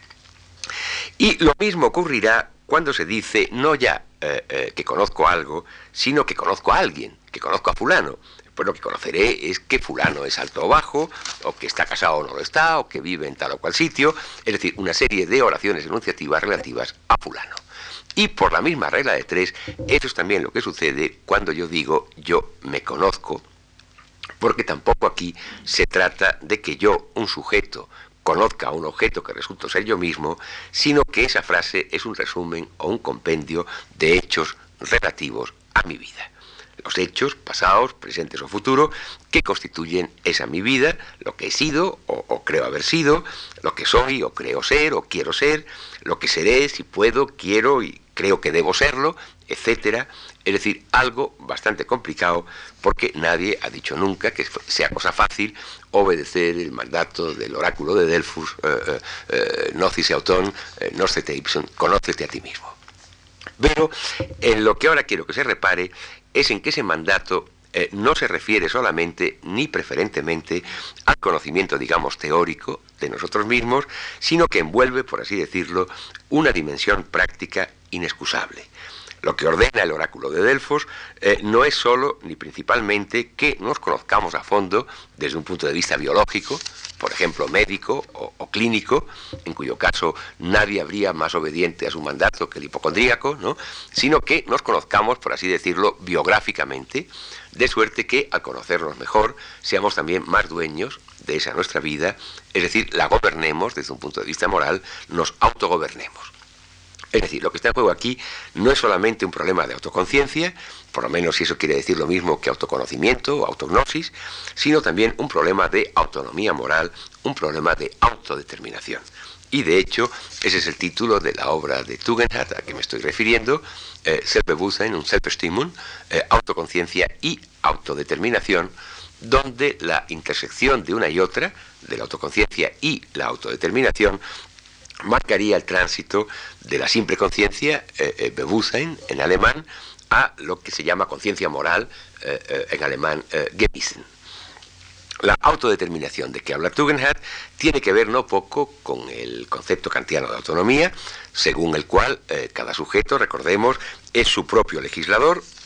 pero mediante una legislación que en Kant, también lo decíamos el día pasado, es producto no del capricho, de lo que llamaría Kant la, la sino de la voluntad racional, del Wille, eh, que por ser racional podría aspirar a que sus leyes, puesto que la razón es la misma para todos, pues fueran universalizables, podría aspirar a que esa legislación fuera universal. Bien, nosotros ya sabemos que esto, eh, eh, eh, eh, se encuentra con pegas o, tiene que hacer frente a dificultades, porque distintos sujetos podrían tratar, lo decíamos también el día último, de universalizar máximas de conducta no solo diferentes entre sí, sino inclusive contrapuestas, con lo cual la universalidad de la legislación moral se tornaría cuando menos problemática. Y de hecho, Tugendhat oscila en este punto entre un racionalismo de inspiración kantiana y un decisionismo el decisionismo eh, inspirado en Heidegger y en la tradición existencialista, para la cual, eh, en última instancia, todo lo que cabría pedir al sujeto legislador, es decir, autolegislador, es que al adoptar una decisión moral, cualquiera que ésta sea, comprometa en ella uh, su vida, como veíamos en el caso de la promesa de Ricoeur, eh, ponga esa vida en juego procurando ser fiel a sí mismo y busque en suma la, autenticidad, eh, eh, Tugendhat emplea ahora el término Eigentlichkeit, por encima de todo otro valor. Bien, la autenticidad ya es eh, conocida nuestra, hemos hablado de ella hace un momento a propósito de Ortega, y como la autonomía kantiana no siempre es fácil de reconciliar con la universalidad moral. Es un problema que dijimos que la filosofía moral eh, contemporánea ha heredado sin resolver de Kant y sobre el que más adelante eh, voy a tener eh, brevemente que insistir. Pero por el momento retengamos que ese sujeto de Tugendhat, el sujeto de la autoconciencia y la autodeterminación, o mejor dicho, el sujeto cuya autoconciencia pasa por su autodeterminación, es ya a todas luces un sujeto moral. Y a partir de aquí vamos a intentar profundizar en esa problemática del sujeto eh, moral, tratando para ello de dar un paso más sobre la posición de Tugendhat, de la que ya hemos dicho que nos saca de la filosofía de la conciencia, para introducirnos en lo que hemos llamado el giro lingüístico de la filosofía contemporánea, un giro que en sus últimas consecuencias tendría que ser, como nos decía Habermas el primer día, un giro pragmático y no simplemente sintáctico o semántico, es decir, un giro que implique a la comunidad de los usuarios del lenguaje, comunidad de los usuarios del lenguaje, que en el caso del discurso moral vendría a ser sin más la comunidad de los sujetos morales. Y bien, este es el punto de partida de Habermas cuando habla del pensamiento posmetafísico del eh, Nachmetaphysis Denken. Para decirlo con mayor exactitud, su punto de partida vendría a ser la contraposición que veíamos hace un momento entre la concepción de esa comunidad de los sujetos morales por parte de Apple, quien la concebía como una comunidad ideal de comunicación, eh, capaz de proveer a la ética de un fundamento absoluto, la posición absolutista o fundamentalista que veíamos, Eso por una parte y por la otra la concepción de esa comunidad de comunicación por parte de Rorty como una comunidad real de comunicación encuadrada en un determinado contexto sociohistórico, la posición que llamábamos contextualista, para la que no hay fundamentos ni absolutos, pero es probable que nos condene a algo parecido a lo que alguien llamaba aquí el día pasado eh, relativismo. Bien, en cuanto a la posición de Habermas, pretende escapar por igual del fundamentalismo y del contextualismo y además pretende hacerlo así sin recaer en lo que él llama una metafísica del sujeto moral, como lo, vendría a ser, en su opinión, la eh, eh, de Dieter Henrich, para quien, cuando digo yo me conozco, como veíamos, podría quererse decir que eh, un sujeto, yo, conozco un objeto, que sería una misteriosa entidad, esa misteriosa entidad que vendría a ser yo mismo, pero no en cuanto sujeto, sino en cuanto sustancia. Bien, por nuestra parte, eh, ya hemos visto que esa concepción de la autoconciencia como una relación sujeto-objeto es hoy insostenible, era la crítica de Tugendhat, y en cuanto a las divergentes posiciones de Apple y de Rorty, la verdad es que quizás no lo sean tanto, ni las de Apple y Rorty entre sí, ni las de ambos con relación a Habermas, en lo concerniente a un problema cuyo planteamiento heredan todos ellos de una tradición común, que es la tradición que enlaza lo que aquí hemos llamado la pragmática del lenguaje con eh, aquella corriente filosófica que se conoce como pragmatismo y cuyos clásicos, desde Charles Sanders Peirce a George Herbert Mead, se hallan sin duda muy presentes en el pensamiento de Apple y de Rorty y por supuesto en el de Habermas. El problema que me quiero referir ahora es el problema que nos viene ocupando del sujeto moral, o para plantearlo en términos habermasianos, lo que él llama el problema de la individualidad, que es un problema eh, al que Habermas eh, eh, llama expresamente en su libro, en Pensamiento por Metafísico, dice que es el último y más difícil de los problemas que nos legó la crítica de la metafísica. Pues bien, el más explícito pronunciamiento de Habermas sobre este problema lo encontramos dentro de ese libro en su tratamiento de la teoría de la subjetividad de Mead, a quien Habermas considera, sin duda con razón, como el remoto responsable, anterior incluso a Wittgenstein, de lo que hemos llamado aquí los giros lingüístico y pragmático del pensamiento contemporáneo. En cuanto al texto de Habermas de que hablo, lleva por título el altamente significativo, por las razones que vamos a ver, de individuación por socialización, eh, Individuierung durch eh, Verkehrsschaften, y voy a tratar de ocuparme muy brevemente de él eh, en lo que sigue. En este texto Habermas distingue entre individuación, Individuierung, por medio de la cual un hombre adquiere individualidad, es decir, la capacidad de distinguirse de otros individuos por determinaciones cualitativas tales como una combinación genética, una constelación social de roles o un patrón biográfico, y singularización o simple posesión de singularidad, es decir, lo que llamábamos una identidad numéricamente constatable como la que podría corresponder a cualesquiera objetos y no solo sujetos. Porque la hazaña de Mead, eh, según Habermas, habría consistido en haberse sabido hacer perfecto cargo de que el proceso de individuación y lo que es más, la misma producción de la subjetividad moral son procesos sociales y que por lo tanto el sujeto moral, para decirlo de un modo tosco y expeditivo, el sujeto moral, digo, es un producto social. Para dejar hablar a Habermas, que emplea a este respecto un, lenguaje procedente en parte de Mead, el Mead de, de, de Mindset and Society, pero también procedente de Hegel, Dice, el yo de la autocomprensión ética depende del reconocimiento por los otros. El yo, que la conciencia que tengo de mí mismo me parece estar dado como lo absolutamente propio, no puedo mantenerlo únicamente con mis propias fuerzas. Antes bien, ese yo ha sido intersubjetivamente producido a través y por medio de la interacción lingüística. Es decir, para mí, la relación que consigo guarda el sujeto, que asimismo se objetiva en la llamada autoconciencia, el, el, I inglés que se convierte en mí, o el yo castellano que se dobla en, me conozco bien o a mí me disgusta la filosofía, eh, la relación en que consiste la llamada autoconciencia ya no ha de ser concebida por más tiempo a la manera de una imagen reflejada en un espejo, lo que haría del sujeto un observador, sino bajo una nueva concepción que asigna a ese sujeto el papel de un hablante,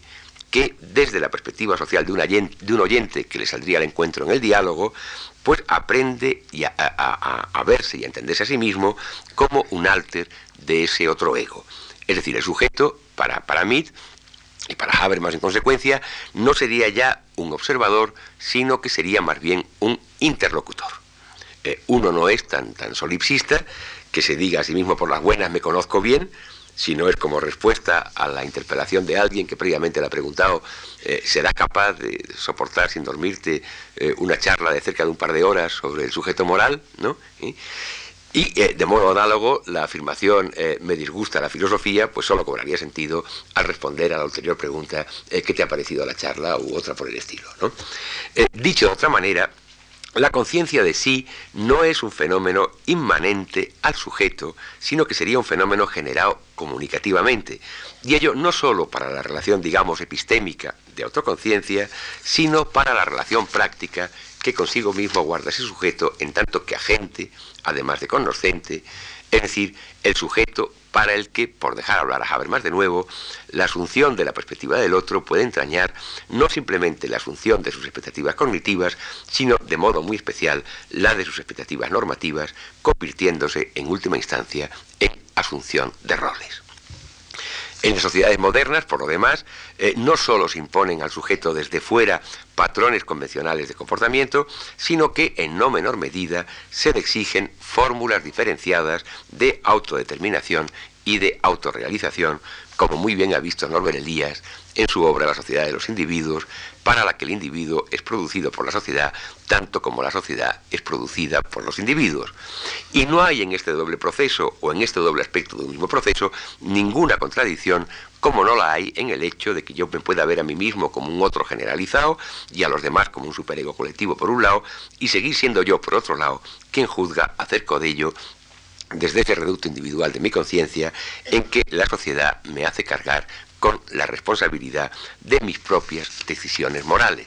Porque lo que Mead y Habermas sostienen es que todo el proceso, sin excluir la construcción de ese fortín que sería la conciencia moral individual, todo eso es un proceso social al igual que sus resultados. Durkheim ya supo apreciar que la obligación de ser persona era modernamente una regla social y en nuestros días Gehlen ha escrito que un individuo es una institución, eh, eh, solo que eh, con un único caso,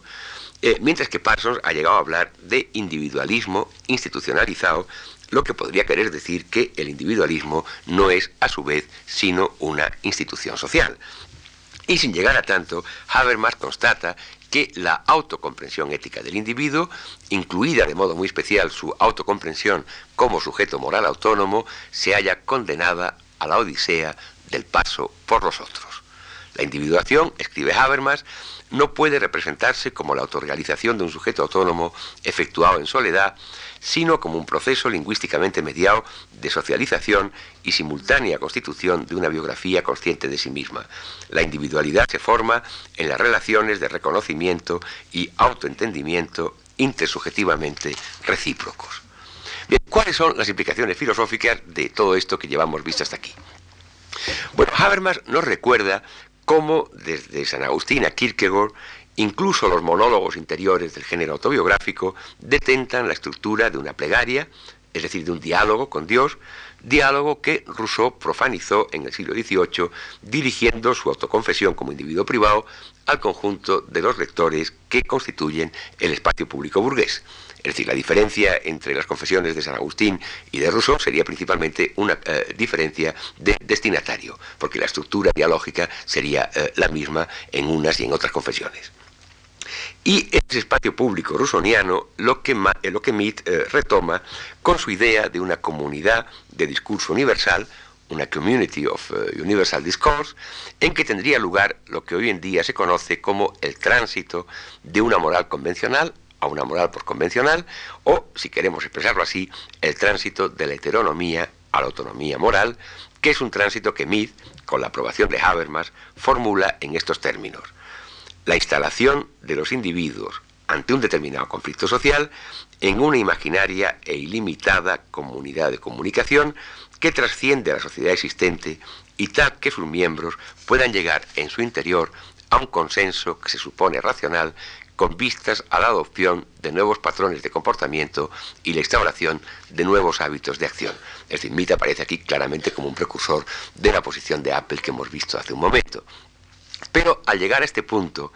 quizás haya llegado el momento de preguntarnos si ese foro de la comunidad de discurso universal no sólo socializa la individuación del sujeto moral, ante lo que no habría decir verdad gran cosa que objetar, sino si no implica también la harto más objetable socialización del ejercicio de la razón práctica por parte de ese sujeto y hasta la socialización de sus decisiones morales últimas, que es en efecto lo que tendría que ocurrir si nuestro ejercicio de la razón práctica no tuviese jamás otro objetivo que el de la obtención de un consenso, como parecía a presuponer en la cita que acabo de leer, pero no es en manera alguna necesario que nosotros lo demos por supuesto. Que Mead parece presuponer tal cosa, lo muestra por lo menos la genealogía de su comunidad de discurso universal, que como se sabe procede de una noción anterior, de la noción de una ilimitada comunidad de los investigadores, una Indefinite Community of Investigators, de Peirce, y lo cierto es que Peirce, también un precursor de Apple, que no en vano le ha traducido al alemán, lo cierto es que Peirce, digo, tendría a considerar a la opinión individual como una anomalía en el uso de la razón, puesto que pensaba que si todos fuésemos capaces por igual de argumentar racionalmente, y puesto que la razón es la misma para todos, todos acabaríamos por compartir, siquiera sea a la larga, in the long run, una común opinión final, una ultimate opinion. Eh, no digo que sea esto exactamente lo que defiende Habermas, eh, por más que, así como veíamos que antes aprobaba el texto de Mead, tampoco regatea ahora su aprobación a esta idea de Peirce, que él interpreta por su parte como la anticipación de un consenso ideal o contrafáctico. Pero si no exactamente contra Habermas, habría que afirmar por lo menos contra Peirce que la opinión individual, siquiera sea cuando ésta se manifiesta negativamente, es decir, en el desacuerdo, más bien que en el acuerdo, parece constituir un genuino fenómeno moral, y que tan importante o más que el consenso podría serlo el disenso, esto es, la discordancia moral que el sujeto ha de esgrimir en ocasiones frente a la dominante concordancia de las opiniones morales. Para nuestros efectos, entonces, bastaría con decir que el sujeto moral se individúa, como lo quiere Habermas, siguiendo a Mead, por socialización, pero que su decisión moral de disentir, su decisión de decir que no frente a aquello con lo que no consiente su conciencia, es una decisión que ha de tomar en la soledad de dicha conciencia eh, y no ante el foro de ninguna comunidad real ni ideal de comunicación. Sin duda, su monólogo se continuará articulando reflexivamente y, por lo tanto, de forma dialógica, pero se tratará solo de lo que llamaba Platón eh, el diálogo del alma consigo misma, o, como Aranguren ha recordado entre nosotros, de un diálogo intrasubjetivo tanto más importante éticamente que el intersubjetivo. Pero, por lo demás, la índole solitaria y estrictamente individual de esa decisión para nada tendría que amenguar la importancia que para toda decisión individual, tanto de disentir como de consentir, reviste esa otra idea de índole comunitaria, que es la idea de humanidad entendida como la más amplia y omniabarcante comunidad humana concebible y caracterizada por nosotros, como hemos hecho, como una comunidad de comunicación de comunidades de comunicación, quien disiente, lo mismo que quien consiente, lo puede hacer desde o en nombre de una determinada raza, una determinada cultura, una determinada clase social, pero su disenso o su consenso tan solo alcanzarán máxima dimensión humana cuando ese alguien los ejercite no en cuanto blanco o negro, perteneciente o no a la civilización occidental, burgués o proletario, etc., sino al ejercitarlos precisamente en cuanto hombre, es decir, desde o en nombre de aquella comunidad a la que debe su condición humana misma. Y aquí es donde se replantearía el problema que Kant dejó irresuelto, el, eh, o, que nosotros dijimos que Kant había dejado resuelto el día pasado, el problema de cómo conciliar la universalidad y la autonomía moral, y si no hubiera modo de conciliarlas, el de por cuál de ambas instancias tendríamos que decidirnos y optar. Cuando un grupo de individuos consiente en algo de común acuerdo, el consenso alcanzado entre sus miembros permite de ordinario contrastar tanto la universalidad de lo acordado como el grado de autonomía de los sujetos implicados, donde la atención para igual a esas dos instancias éticas que son la autonomía y la universalidad, vendría a arrojar, por así decirlo, una medida de la calidad ética de sus decisiones morales. Es decir, eh, eh, esa calidad sería tanto mayor cuanto más universales y más autónomas a la vez sean esas decisiones. Pero dicho contraste no parece posible en el caso del disenso en el que el individuo autónomo se niega a hacer suya la voz de la comunidad a la que pertenece y no tiene ocasión de oír la voz de la humanidad desde la cual o en cuyo nombre habla, lo que añade a la soledad del disidente la incertidumbre acerca de si obró bien o mal al proferir su no. De modo que para ser una institución, cabría decir, la verdad es que el individualismo, el individualismo ético, resulta ser una institución bastante defectuosa y hasta quién sabe si socialmente disfuncional. Y sin embargo, esa era la propuesta ética que yo querría hacer aquí y que podríamos ahora caracterizar como aquella manera de entender la ética que en la tesitura de tener que optar antepondría la autonomía, siquiera sea la autonomía negativamente entendida, la autonomía para decir que no a la eh, universalidad. Si me dan todavía un minuto, me trataría de explicar. Yo creo que lo que por contraposición al individualismo que habría llamar el universalismo ético es una posición lo digo porque no quiero dejar la cuestión pendiente que salió el día pasado en el coloquio. ¿no? A mí me parece que es una posición que ha sido eh, eh, éticamente sobrevalorada. y es una sobrevaloración que el individualismo tendría que poner en cuestión. Eh, creo que en el terreno de la moral privada, desde luego, ese universalismo se está hoy día viendo arrinconado por la creciente implantación del pluralismo valorativo en las modernas sociedades secularizadas en las que vivimos. Eh, eso no excluye ciertamente que los moralistas, incluidos los filósofos morales que en un momento dado ofician como moralistas, continúen proponiendo a sus semejantes ideales de la buena vida o de la virtud en el plano de la moral privada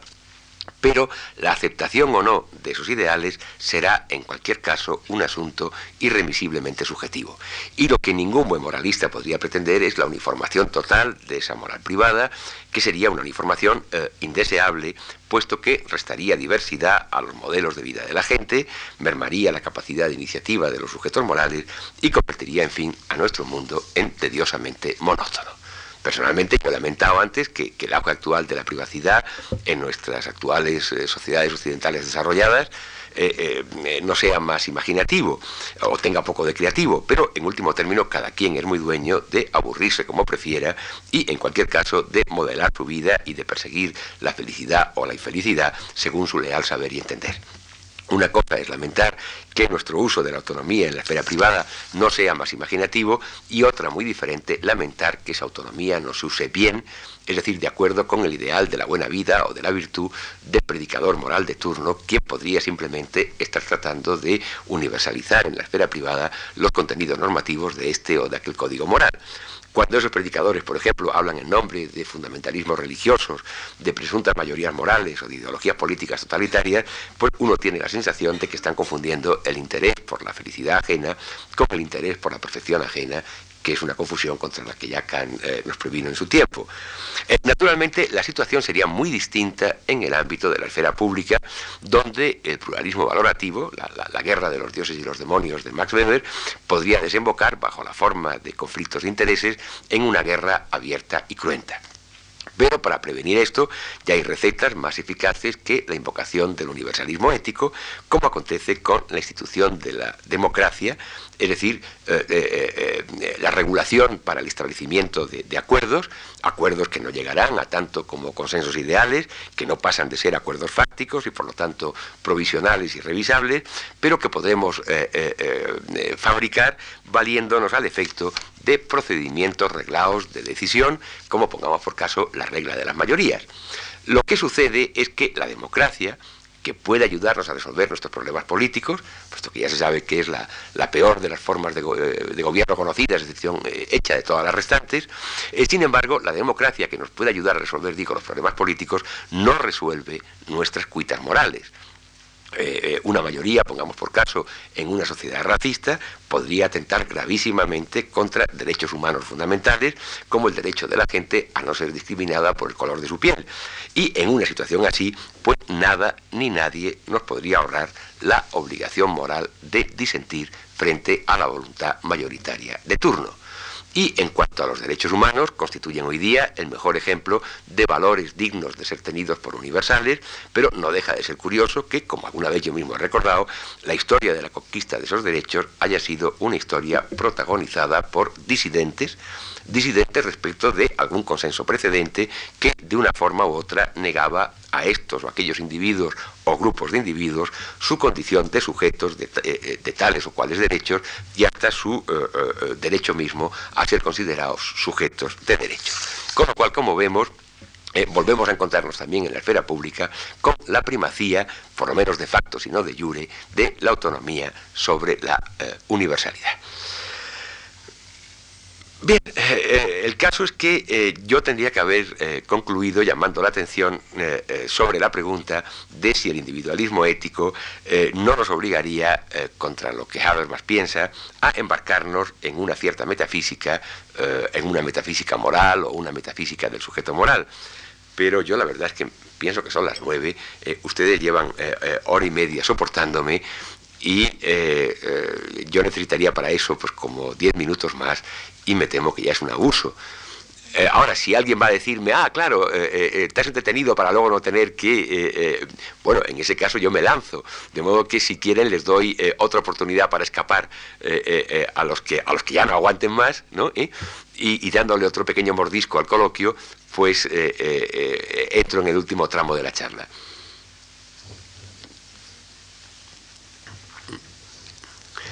Y perdón, y la casa que nos dice...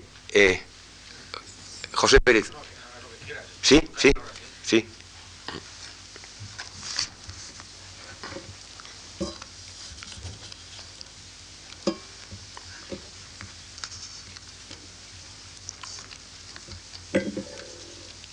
Por favor, que nadie, que nadie se inhiba.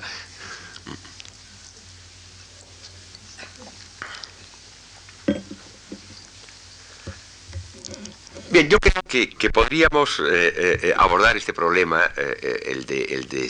las posibles implicaciones metafísicas del individualismo ético, si reparamos en que la idea de autonomía con la que acabo de terminar plantea un problema filosófico bastante arduo que es un problema que Kant se planteó bajo la forma de una famosísima antino de Popper, sustituyendo el determinismo universal de la ciencia newtoniana a la que Kant no dejó nunca de ser fiel, por eh, una concepción indeterminista de la ciencia como la que Popper eh, ha hecho siempre suya. Eh, por un lado nos dirá, ni tan siquiera máquinas tan perfectamente determinadas como lo son en apariencia los relojes dejarían de verse afectadas por factores fortuitos como los derivados de la fricción. por otro lado, algo tan aparentemente indeterminado como las nubes, pues estaría a su vez lejos de exhibir una perfecta aleatoriedad, como lo prueba el hecho de que seamos capaces de predecir el tiempo. Y en cuanto a los hombres y sus acciones, pues vendrían a ocupar para Popper un lugar a mitad de camino entre las nubes y los relojes, para decirlo con el título de un conocido trabajo suyo. De modo que, además del mundo físico en el que se ubican nuestros cuerpos y del mundo mental constituido por nuestras conciencias, eh, los seres humanos eh, interaccionamos por ensayo y error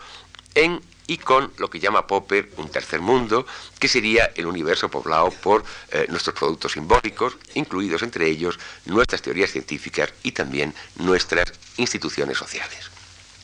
Unas y otras influyen sobre el medio en el que se desenvuelve la conducta humana, desde donde reobran sobre ésta gracias a una suerte de efecto de retroalimentación. De modo que una cierta determinación de la conducta por el medio resultaría en consecuencia inevitable, pero esa determinación eh, nunca sería completa, resultando a su vez el medio susceptible de ser determinado por el hombre. Y esto es lo que Popper trata de expresar por medio de la idea de un control plástico de la conducta por el medio y viceversa, idea de control plástico que según él escaparía al determinismo y nos permitiría salvaguardar la libertad. Y por lo que a mí respecta, yo dudo mucho de que esto sea una superación de la antinomia kantiana y creo más bien que Popper deja intacto el problema que Kant se planteaba. La distinción kantiana entre causalidad y libertad se doblaba en rigor en Kant de otras dos distinciones muy importantes. Una distinción, eh, digamos, epistémico-metafísica, que sería la distinción entre el mundo sensible, que Kant llamaba fenoménico, presidido por una trama de relaciones de causa-efecto, y un mundo allende ese mundo empírico, el mundo inteligible, que Kant llamaba nouménico y en el que se ubicaría el sujeto libre. Se trata de una distinción de, una notable densidad metafísica a la que tendríamos que rebajar de grado si quisiéramos adaptarla a estos tiempos que eh, no en vano llamamos por metafísicos. Y junto a esta distinción tendríamos eh, una distinción que podríamos llamar ahora metafísico-moral, no epistémico-metafísica,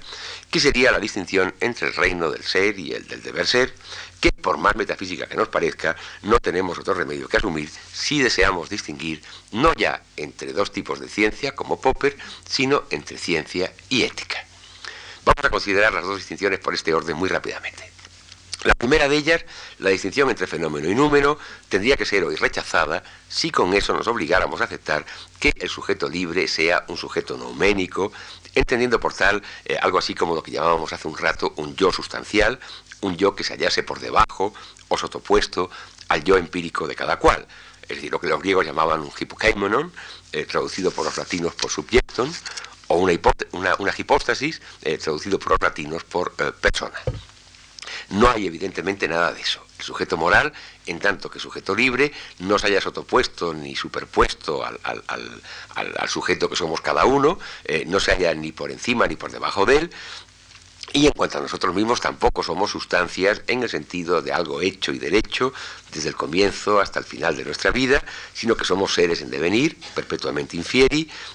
desde que nacemos hasta que morimos, que sería el único momento en el que se podría decir que hemos terminado de hacernos y que justamente coincidiría con el momento en que dejamos de serlo todo, incluso de ser sujetos, por lo menos si no creemos en la inmortalidad personal.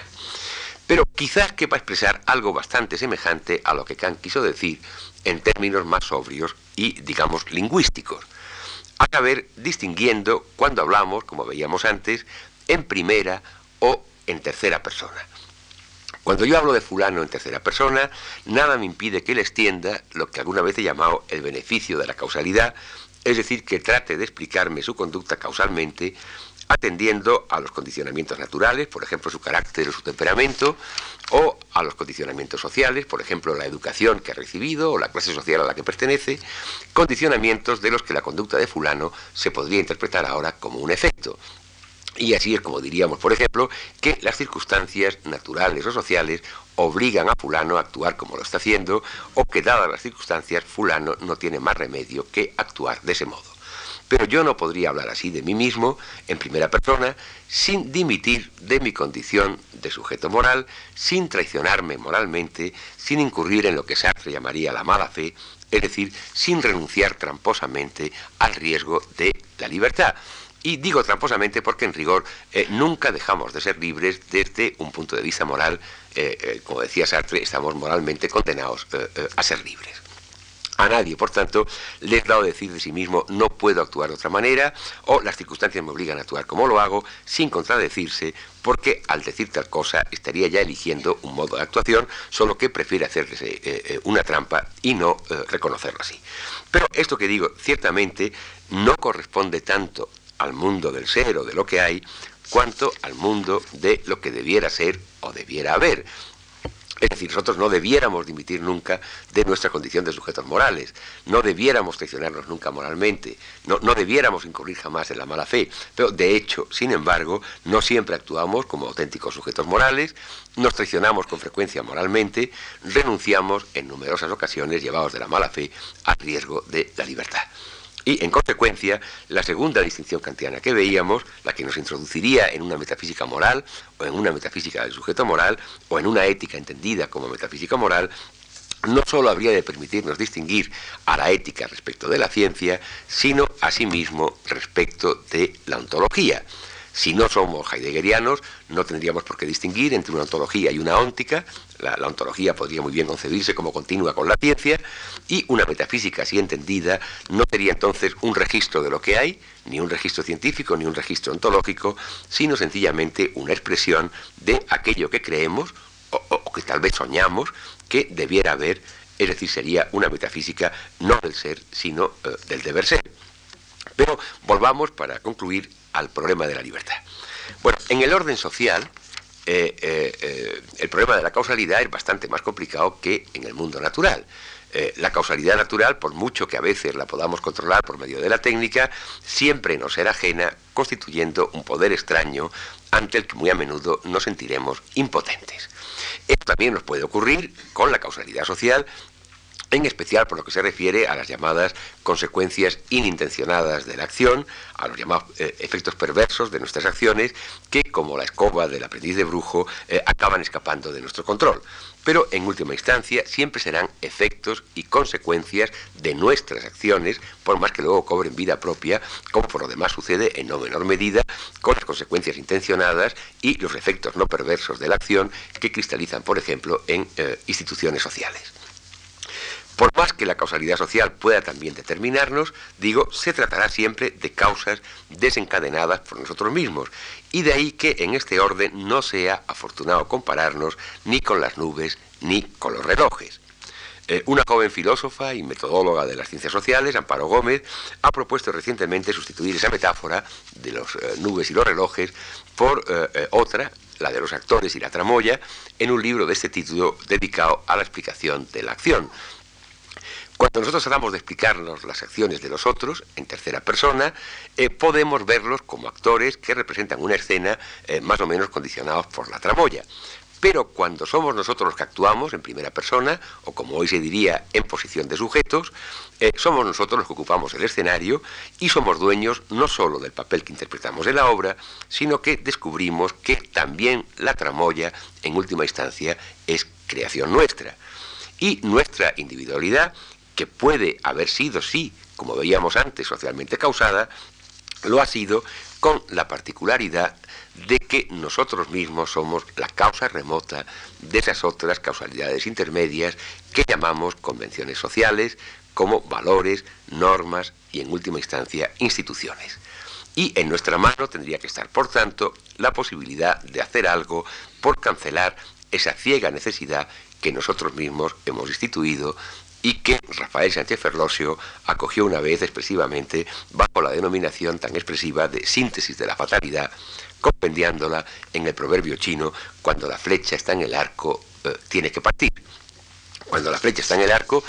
tiene que partir fatalmente en virtud de los usos sociales, eh, usos béricos por ejemplo, que tras haber cobrado vida propia se convierten en un mecanismo regido por leyes tan inexorables como las que rigen el funcionamiento de los instrumentos en cuestión, el arco y la flecha mismos, que al fin y al cabo también fueron un día artefactos nuestros. Pero en rigor la flecha únicamente tiene que partir si a semejante imperiosidad no le oponemos nuestra decisión de que no debe ser disparada. Y es esa negación eh, de la causalidad social lo que la libertad introduce disruptivamente en el seno de la sociedad por la vía de la decisión moral y de esa libertad yo diría que tenemos en la disidencia un ejemplo, a decir verdad, eh, antonomástico, lo que explica que eh, hayamos insistido tanto en ella a lo largo de esta charla.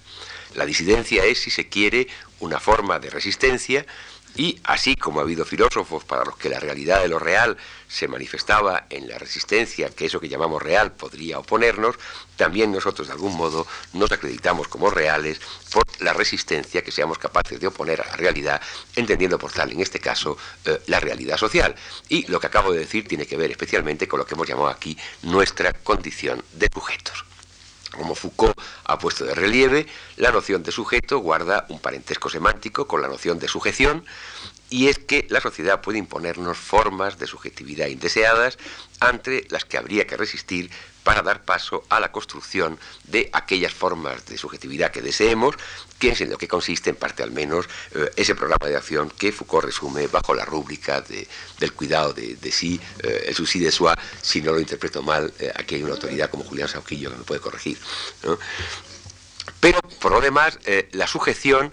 podría entenderse también en un sentido positivo, cuando el yo se declina, como sugiere Levinas, no en nominativo, sino en acusativo, o bajo la acusación de aquel que nos reclama ese cuidado, es decir, como solidaridad,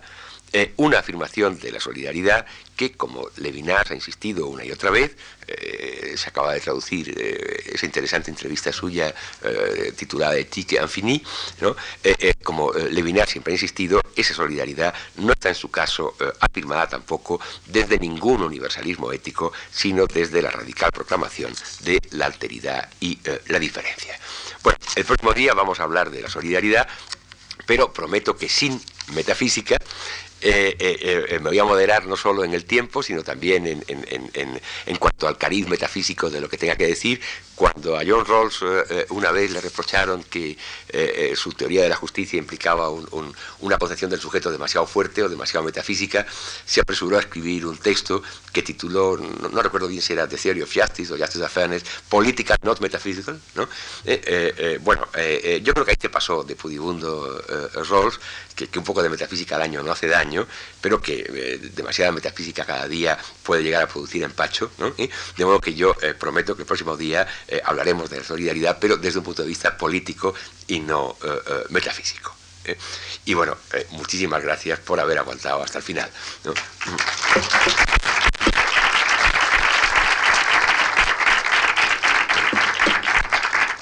Yo creo que lo que hemos dado al coloquio no es un mordisco, sino que nos lo hemos devorado enteramente. si les parece, pues nos apartamos para el próximo día para discutir.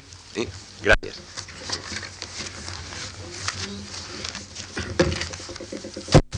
La tercera antinomia de la crítica de la razón pura, la antinomia de la causalidad y la libertad. Eh, al igual que los restantes acontecimientos de este mundo,